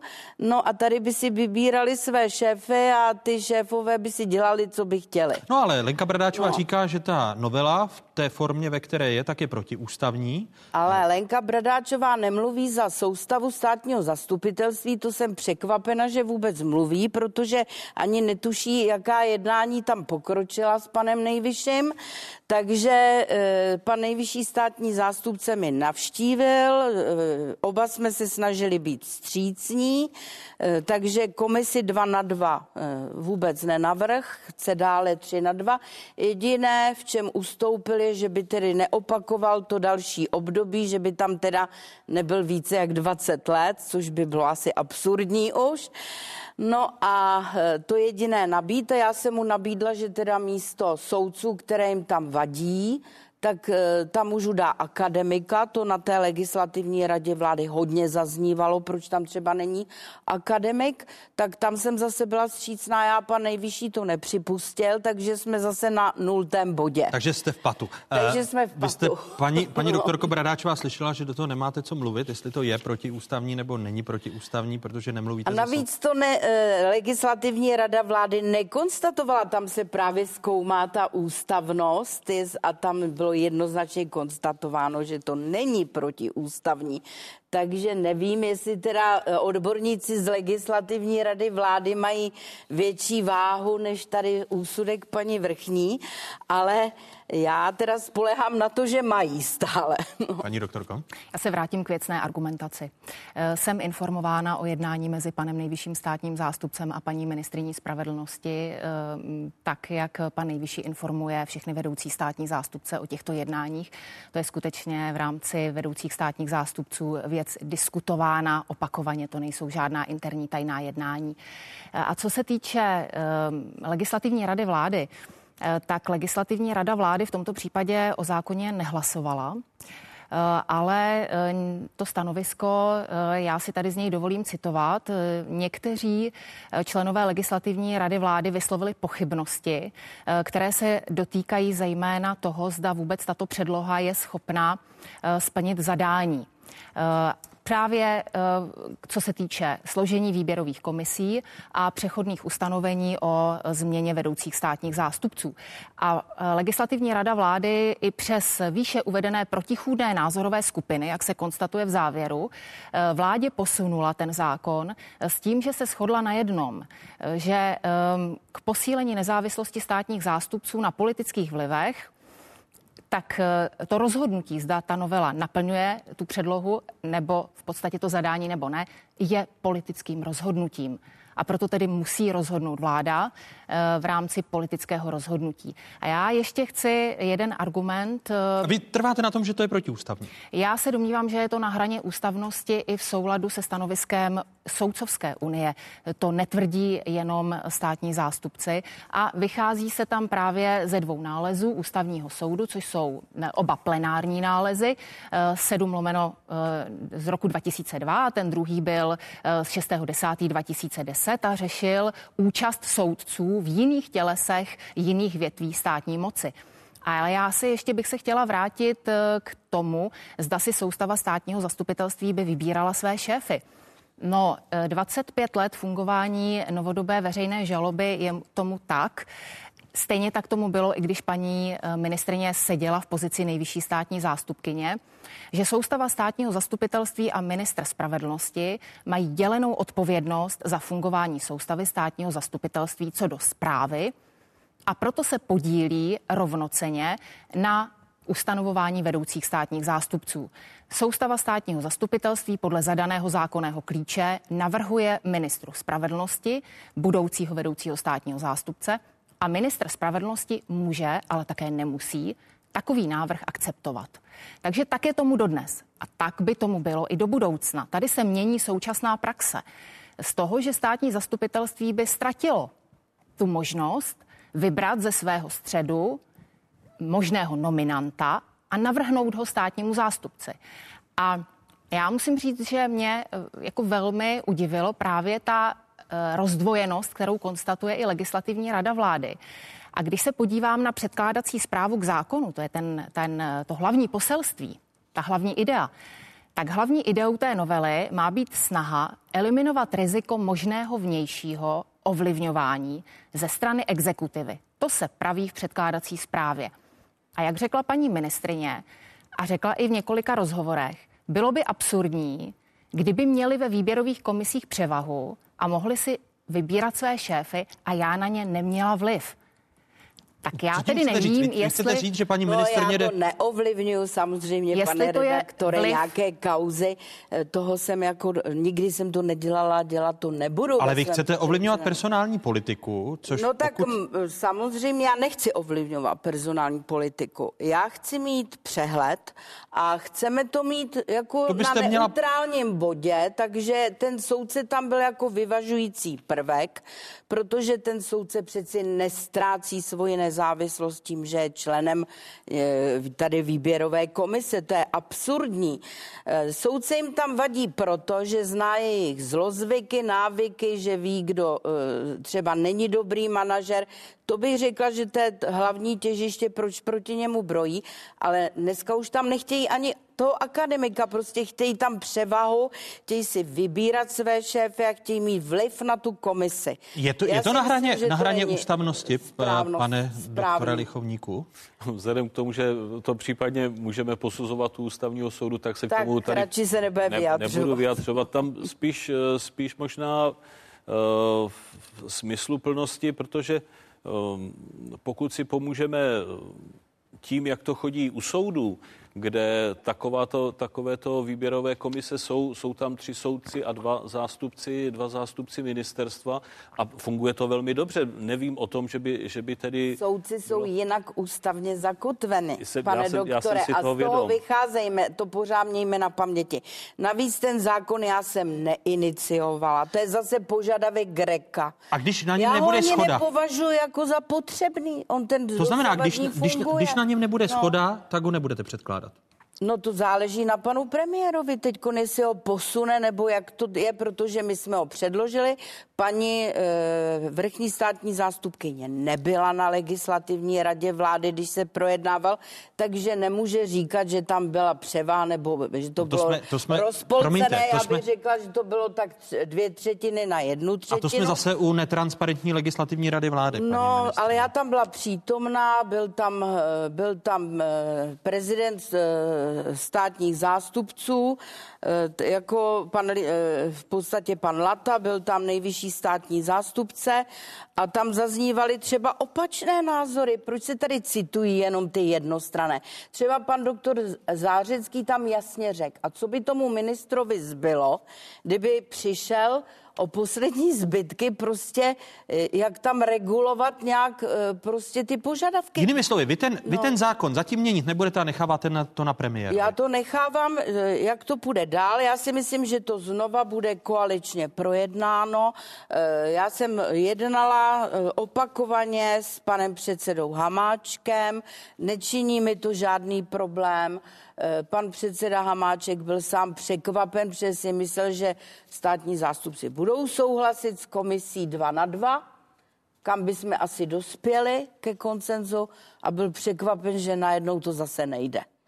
Děkuji hlavním hostům otázek. Ministrině spravedlnosti Marie Benešová, eh, bývalá prezidentka, dnes českaná prezidentka Unie státních zástupců, vrchní státní zástupkyně v Praze Lenka Bradáčová a čestný prezident Soudcovské unie, dnes soudce ústavního soudu Tomáš Lichovník byli velkými hosty velké debaty, nebo hosty debaty, velké debaty k justici a stavu práv v České republice. Všem třem vám děkuji a přeji hezký nový rok. Díky.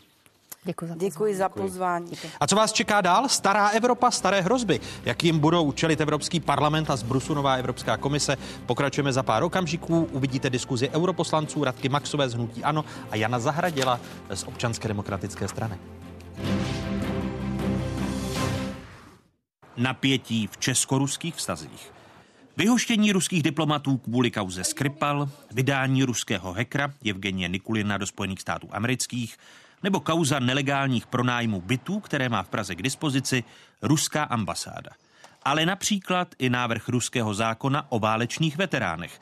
Ten popudil české politiky proto, že plánoval přiznat statut veteránů účastníkům okupace Československa v srpnu roku 1968. Je to testovací balónek, kterým si Rusko znovu ověřuje, kam až může zasahovat území jeho vlivu, jestli může dosáhnout zase zpátky tam, kde bylo před rokem 89. Ruskou stranu naopak znepokojily informace o rozbití sítě, kterou v Tuzemsku vytvářela ruská spravodajská služba FSB. A aktivity ruských spravodajců na území České republiky už po několikáté zmínila i výroční zpráva Bezpečnostní informační služby. Zatímco cílem Ruska je dostat Českou republiku zpátky do sféry svého vlivu, eh, Číňané nás používají jako vstupní bránu do Evropské unie. Pokud je o tu zprávu BIS, eh, já v ní postrádám eh, aktivity i jiných spravodajských služeb, zejména ekonomické rozvědky Spojených států amerických. Na konci listopadu ruské politiky vyprovokoval řeporijský starosta Pavel Novotný. Místní zastupitelstvo se totiž rozhodlo zbudovat vzpomínkové místo padlým vlasovcům, kteří na konci války pomáhali osvobodit Prahu. Tématu se několikrát věnoval hlavní ruský kanál. V jednom z vysílání se k situaci vyslovil i poslanec Ruské státní dumy Vladimír Žirinovský. Stalina v 45 году bylo postavit okupaционные nastoящие vojska по 100 тысяч. Польша, Венгрия, Чехия, Словакия, Венгрия, Румыния, Болгария. И в Германию миллионную армию. Rusko se ohradilo i vůči rozhodnutí, že 21. srpen bude dnem památky obětí invaze v roce 1968. Z Moskvy zaznělo, že Praha zapojuje staré události do současné politiky. Většina českých politiků odpověděla, že oběti okupace je zapotřebí připomínat a Rusko by to mělo respektovat. Já jednoznačně odmítám prohlášení eh, ruského ministerstva zahraničních věcí, že Česká republika tento kalí atmosféru zájemných vztahů. Vztahy se vyostřily i v kauze sochy maršála Ivana Koněva v Praze 6 Bubenči. Tamní radnice na sklonku léta rozhodla, že sochu přemístí a nahradí ji nový památník osvobození Prahy. Rusko záměr ostře kritizovalo. Naposledy se příznivci a odpůrci Koněvovy sochy střetli na konci prosince. Práčest má velmi osvícené zastupitelstvo. Ta socha tady prostě být nemá, je to opravdu ostuda. Ta socha je památka těch 140 tisíc rualmíců, kteří osvobodili naši republiku. V posledních letech se pomník stává terčem vandalů. Několikrát jej neznámí pachatelé polili červenou barvou. Naposledy na sochu někdo pověsil věneček špekáčků se stuhami. Ruský prezident Vladimir Putin v novoročním pozdravu naznačil českému prezidentovi Miloši Zemanovi, že by ho rád viděl letos v Moskvě na oslavách 75. výročí konce druhé světové války. Zeman na konci roku prohlásil, že kvůli kritickému ruskému prohlášení k českému rozhodnutí zařadit 21. srpen mezi památné dny zvažuje, zda návštěvu Moskvy nezrušit. Dalšími hosty otázek jsou avizovaní. Poslankyně Evropského parlamentu Radka Maxová z Hnutí Ano. Hezký nový rok vám přeji, vítejte v otázkách. Děkuji za pozvání vám také. A hostem prvních otázek roku 2020 je europoslanec Jan Zahradil, stranický expert ODS pro zahraničí. Vítejte. Hezký dobrý den. Dobrý den, děkuji za pozvání. Má Evropská unie, dámo a pane, eh, jako celek eh, jasno, jakou politiku chce uplatňovat vůči Rusku? Paní poslankyně. Myslím si, že ano, protože paní předsedkyně avizovala, že Evropská unie by měla být více jednotná, než byla, že by se měla zmenšit bilaterální jednání a že by navenek měla vystupovat více jako celek. A vy tomu věříte? Uh, že se to nové Evropské komisi podaří? Uh, doufám, že ano, protože zatímco paní předsedkyně slíbila, deklarovala, tak, tak udělala, ať je to sestavení komise, ať je to představení Green Dealu a, a, a tak dále. Je vidět, že ta komise je jinak postavená, než byla v minulosti, že má jiný elán, eh, jinou chuť do práce a vnímám taky Evropský parlament, protože je tam asi 60% nových eh, kolegů a kolegyň, takže já doufám v lepší zítřky a ve větší jednotu té Evropské unie, i když samozřejmě je to velmi citlivé téma. Jan Zahradil také? Má podobné doufání? Hmm, já myslím, že se to zase rozpadne podle těch národních zájmů. Eh, vidíme to už dnes, eh, kdy eh, vlastně třeba východní Evropa, konkrétně Polsko a pobaltské země, se chovají logicky k Rusku velice ostražitě, zatímco některé ty západní země, třeba Francie nebo konec konců i Německo, dávají najevo větší vstřícnost. Německo neustoupilo od svého plánu vybudovat společně s Ruskem ten produktovod Nord Stream 2, což je zase předmětem kritiky ze Spojených států. Dokonce takže, sankcí, sankcí. Protože... Takže eh, jak je vidět, eh, jedna věc je to, co se napíše na papír o nějaké jednotné společné pozici nebo něčem podobném a druhá věc je, co se potom odhrává v realitě a v té realitě se to rozpadá podle mě podle těch národních zájmů. Takže, a myslíte, že pod novou komisí to nebude jiné? Eh, tak ta komise zatím je ve funkci měsíc, takže neměla možnost nic předvést. Je tam španělský socialista tím hlavním eh, reprezentantem pro zahraniční a bezpečnostní politiku. Eh, my ho známe, byl to předseda Evropského parlamentu. Uvidíme, jakou bude sledovat linii vůči Rusku, ale spíš mám pocit, že národní státy, třeba prezident Macron eh, speciálně, si nenechá příliš mluvit do toho, jaká by měla být francouzská politika vůči Rusku a bude to všechno tlačit po té bilaterální linii. Vy, vy nesouhlasíte, proč? Já úplně tak nesouhlasím, protože samozřejmě historicky byly menší země, jako jsme my, pobaltské, byly větší země, Francie, Německo a každá má trošku jiný přístup k tomu Rusku. A já teda jsem člověk, který raději hledá nějaké dohody, vnímá pozitivně a nevnímám zatím Evropský parlament tak, že by nechtěl najít dohodu. Já jsem členkou vlastně delegace Evropské unie Rusko. Eh, my jsme tam tedy navolili zatím pouze vedení a žádné cesty se tam neplánují právě proto, že eh, se určité věci dějí vůči různým zemím v Evropské unii, tak se hledá cesta, jak to pojmout, ale já opravdu nechci úplně ze začátku, když je komise ve funkci pouze eh, měsíc, eh, znevažovat, že by neměla pozitivní věci vůči Rusku. Samozřejmě tam hraje vliv, jestli jsem blízko, jestli jsem dál. Francie tam měla kdysi vrtulníkové lodi přistávací, teď je tam nemá, takže pan Macron chce nějakým způsobem obnovit tuto obchodní aktivitu. Na druhou stranu chce třeba zeslabit zase eh, vliv Marie Le Pen, která, jak bylo prokázáno, že jo, je financována. Ono, když se, paní poslankyně, že vám vstupuje do řeči, když se podíváme, jako Evropský parlament jste na sklonku loňského eh, roku přijali rezoluci vůči eh, Rusku. Eh, ruský prezident ji několikrát kritizoval. Eh, teď mluvíme o té zářijové rezoluci Evropského parlamentu, která, podle které druhá světová válka začala v důsledku smlouvy mezi nacistickým Německem a Sovětským svazem o neútočení. K německým vojákům, kteří 1. září roku 39 vtrhli do Polska, se v souladu s tímto jednáním 17. září přidala i sovětská vojska. Решение этого э, Европарламента мне известно. Я считаю его ну, абсолютно неприемлемым и некорректным. потому что можно как угодно придавать анафеме и сталинизм, и тоталитаризм в целом, и, и в чем-то это будут заслуженные упреки, безусловно. Наш народ был первой жертвой этого тоталитаризма, и мы его осудили, и культ личности осудили и так далее.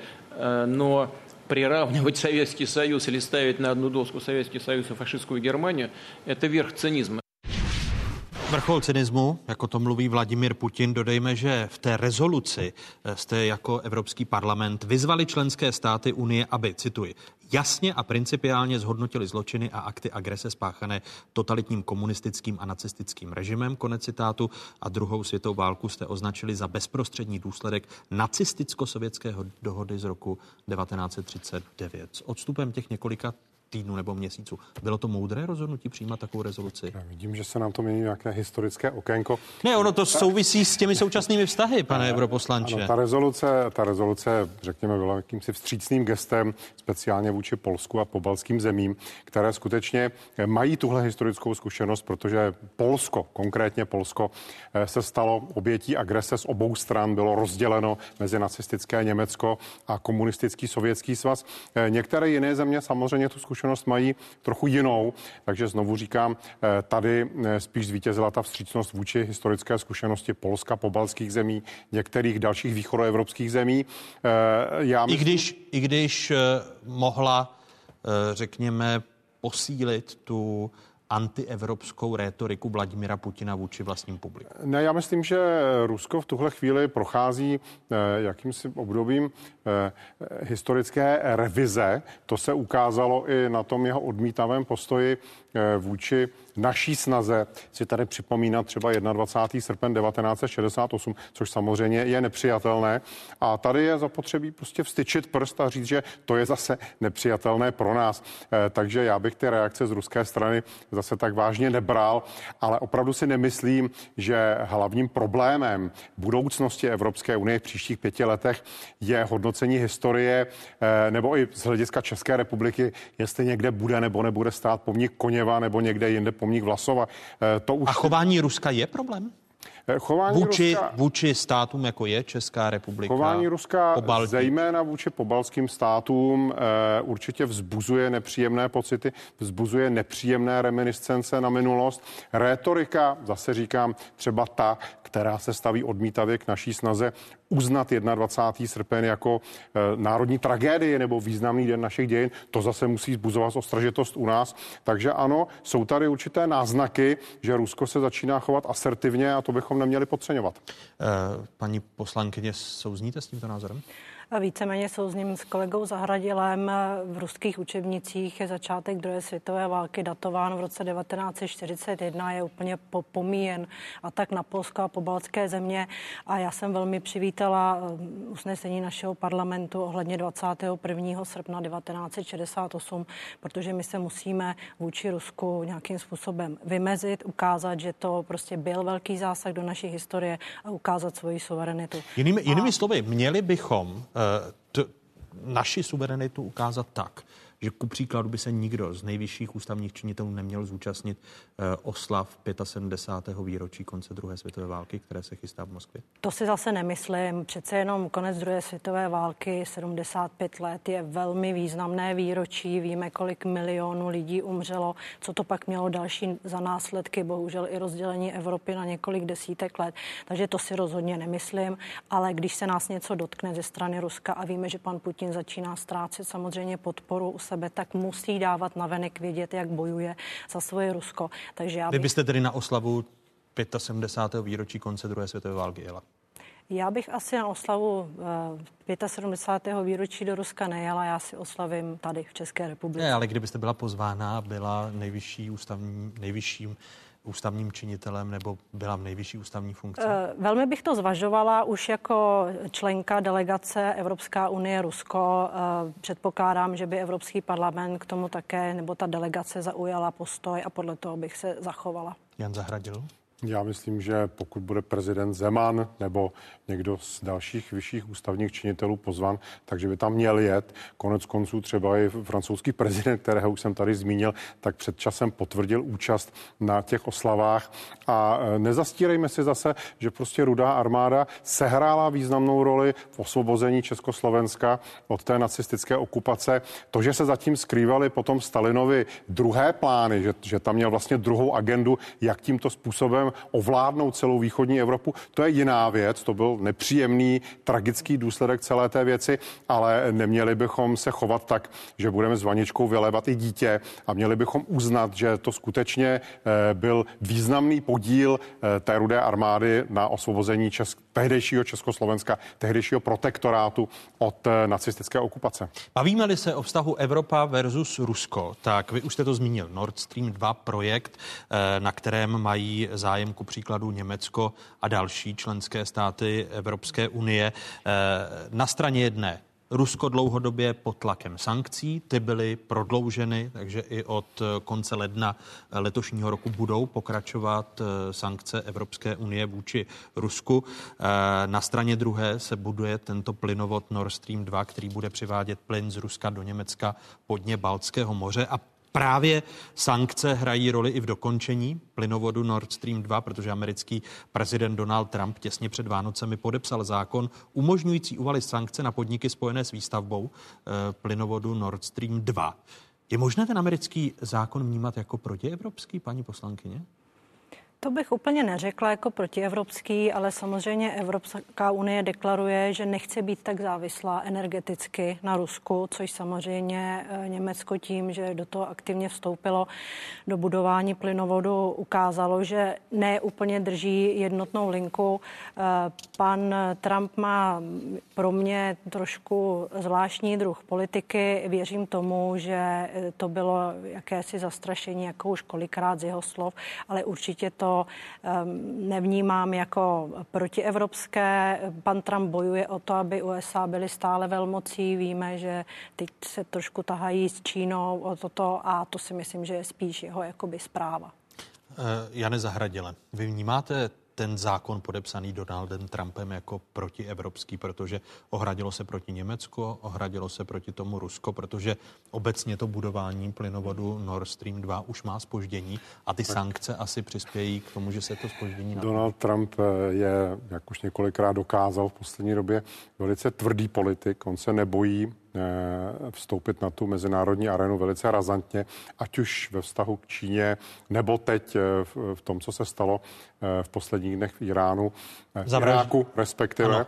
Zavraždění což byl, Irá... pro, což byl proti iránský krok. Ano. A tohle to je jenom součást jeho politiky.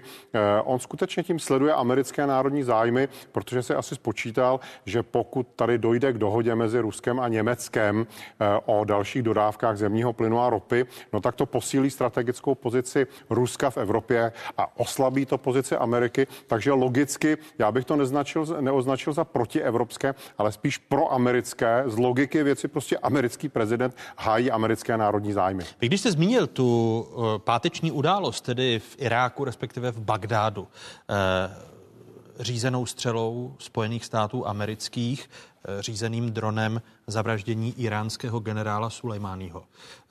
Myslíte, že jako poslanci Evropského parlamentu budete přijímat nějakou rezoluci právě eh, k tomuto kroku? Eh, jaký postoj bude mít Evropa právě v této souvislosti, v tom americkém kroku, který může vyeskalovat situaci eh, na Blízkém východě?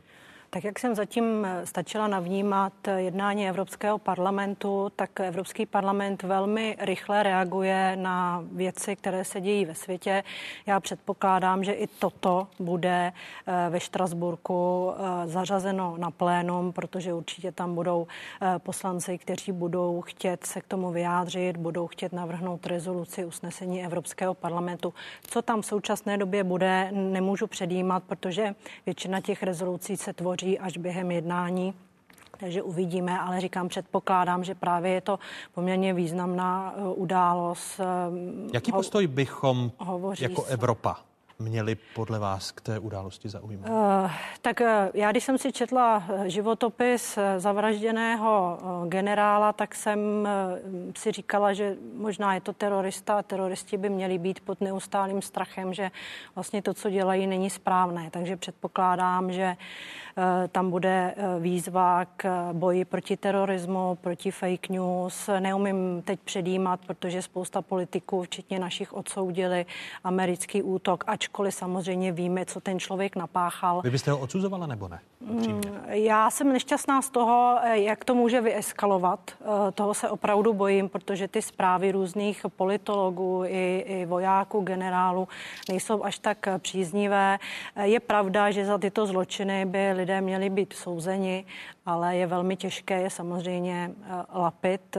Víme, že historicky se to moc nepodařilo, takže já v současné době říkám, teroristi by měli být pod neustálým tlakem. Jiným, jinými slovy, pokud by v té rezoluci byla eh, věta, že odsuzujete zabití ne. Eh, Irán, tak proto to bych, byste ruku nezvedl. Proto bych asi ruku nezvedl. Jan Zahradě. Já taky ne.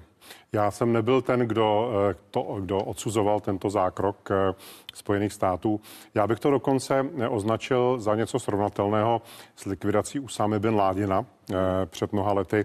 Eh, prostě generál Sulejmání byl prodlouženou rukou, eh, armádní rukou toho islámského, teokratického, fundamentalistického režimu v Iránu. Byl to člověk, který vlastně vymyslel tu strategii od Teheránu až ko středozemnímu moři, to znamená dostat se vlivovými operacemi v Iráku, v Sýrii, eh, v Libanonu, až nějakým koridorem ke středozemnímu moři udělat z Iránu vlastně regionální velmoc. A to je něco, co ohrožuje bezpečnostní zájmy Evropy a tedy i nás.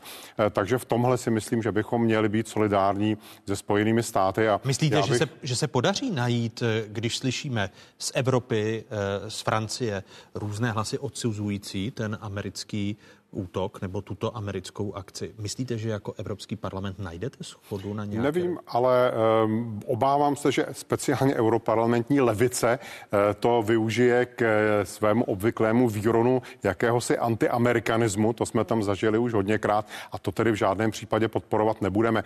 Obecně evropská politika vůči Iránu podle mého názoru byla měkká, byla nedůsledná, byla to politika appeasementu a Irán v podstatě se z nás celou dobu dělal legraci. A já si myslím, že pokud tady máme eh, mít nějakou jednotnou zahraniční politiku, já o tom tedy pochybuji, jak už jsem řekl na začátku, speciálně vůči Iránu, tak by měla být daleko přísnější a tvrdší.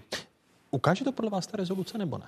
Eh, nemyslím. Evropský parlament je velmi specifické těleso. On je v tuto chvíli eh, ovládán něčím, co já bych nazval eh, rudo-zeleno-liberální koalice a takové ty antiamerické nálady tam let, kdy najdou velice živnou půdu. Takže z takové... A vy myslíte, že převáží já, schvalování té Já z praktických zkušeností, které tam mám, se obávám, že ano a v tom případě pro takovou rezoluci já rozhodně ruku nezvednu. I vy si myslíte, paní europoslankyně, že převáží? Mm, já si nemyslím, že převáží ta barevná koalice, jak říkal kolega Zahradil, protože je to rezoluce od rezoluce, jak jednotlivé frakce hlasují a nehlasují ani frakce jednomyslně. Takže to bude opravdu záležet na tom, jaký bude text a e, jestli se najde většina, jestli budeme chtít tvrdší text, anebo prostě měkčí, jenom se vymezení.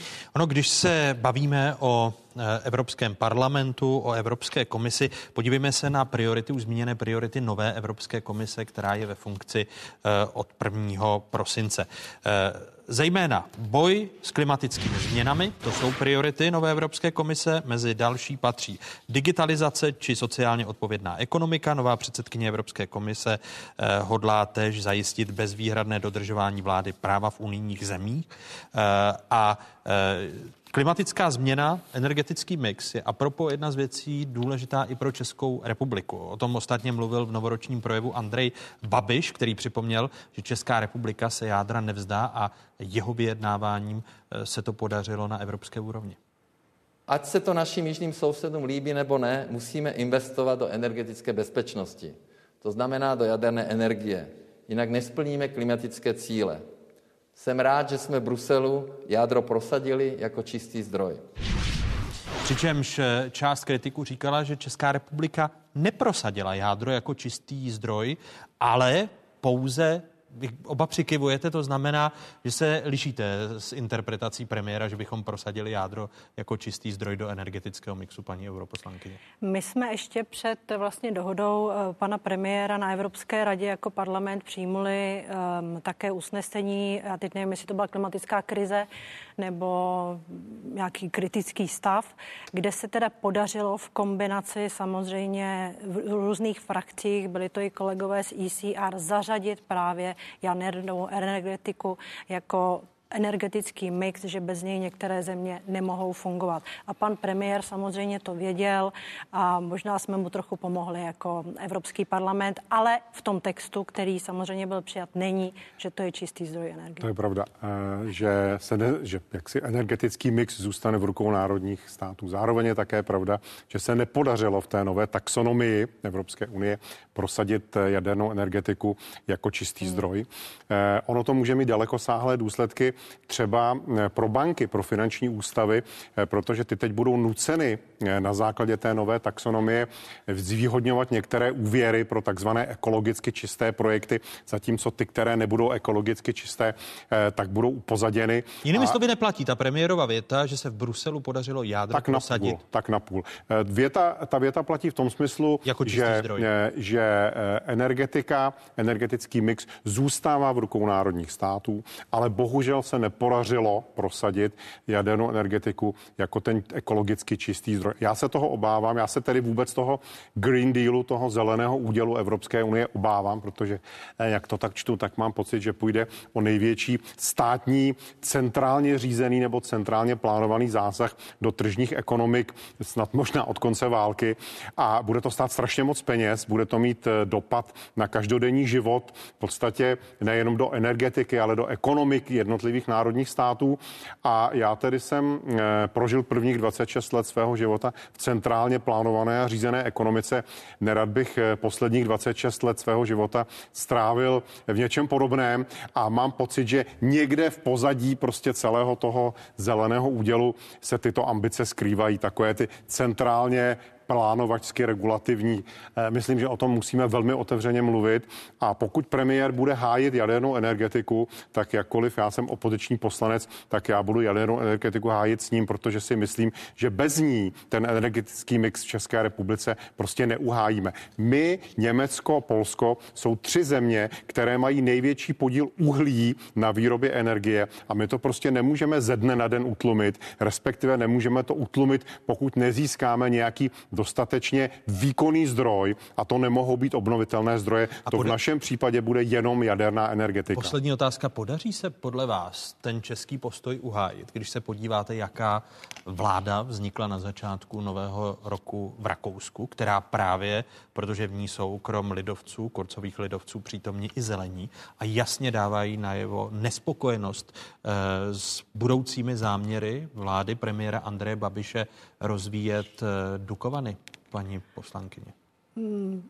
Podařilo se přijmout Evropskému parlamentu to, že jaderná energetika může být součástí energetického mixu. Ten parlament v tomto byl poměrně, dá se říci, silný, i když ten eh, pozměňující návrh byl na poslední chvíli. Já věřím tomu, že to bude v rámci jednání jak parlamentu, komise, tak Evropské rady a my budeme muset vysvětlovat, Jinými vysvětlovat. slovy, složení, nové složení nové rakouské vlády se zelenými na tom nic nezmění. Eh, samozřejmě, že může být ten tlak vyšší, abychom sam opustili jadernou energetiku. I když jsem byla na jednání eh, svazů různých podnikatelských, tak tam i zaznělo, že některé země mají představu o tom, že my vlastně jadernou energetiku nebudeme používat a budeme vlastně závislí na energetice z jiných států a tím pádem se staneme nesoběstační a to přece my nemůžeme dopustit. Úplně, takže... úplně stručně. Eh, budeme mít o tom konflikt s Rakouskem, hmm. budeme mít konflikty s Německem, Ruskem, které už je totálně bezjaderné. Takže s těmito dvěma zeměmi budeme mít spor v jadernou, o jadernou energetiku, který se v budoucnu ještě vyhrotí a my to jako Česká republika musíme ustát a musíme se na to připravit. Na a my to ustojíme? Tam, na druhou stranu je musíme tam Francie a jiné země, které taky používají musíme jadernou to ustát. energetiku. Jiná země, jiná cesta není opravdu, a ano. Eh, myslím, že zejména země střední a východní Evropy v tomhle by měly být zajedno. Ano. Překvapivě možná bude na naší straně státy Francie, hmm. která má také velký podíl jádra na svém energetickém mixu, takže není ta situace tak jaksi bez beznadějná, ale s Německem a Rakouskem to bude eh, podle mě velice bouřlivé. Europoslanci Radka Maxová a Jan Zahradil, děkuji vám oběma, že jste věnovali eh, svůj první novoroční víkend České televize otázkám. Děkuji vám, vážím si to. Děkujeme za pozvání. Díky za pozvání. Vám divákům děkuji, že jste se dívali na první otázky roku 2020. Přítomní jsme na internetových stránkách České televize, stejně tak na sociálních sítích. Hezký zbytek neděle, pokud možno eh, ve sledování zpravodajské 24.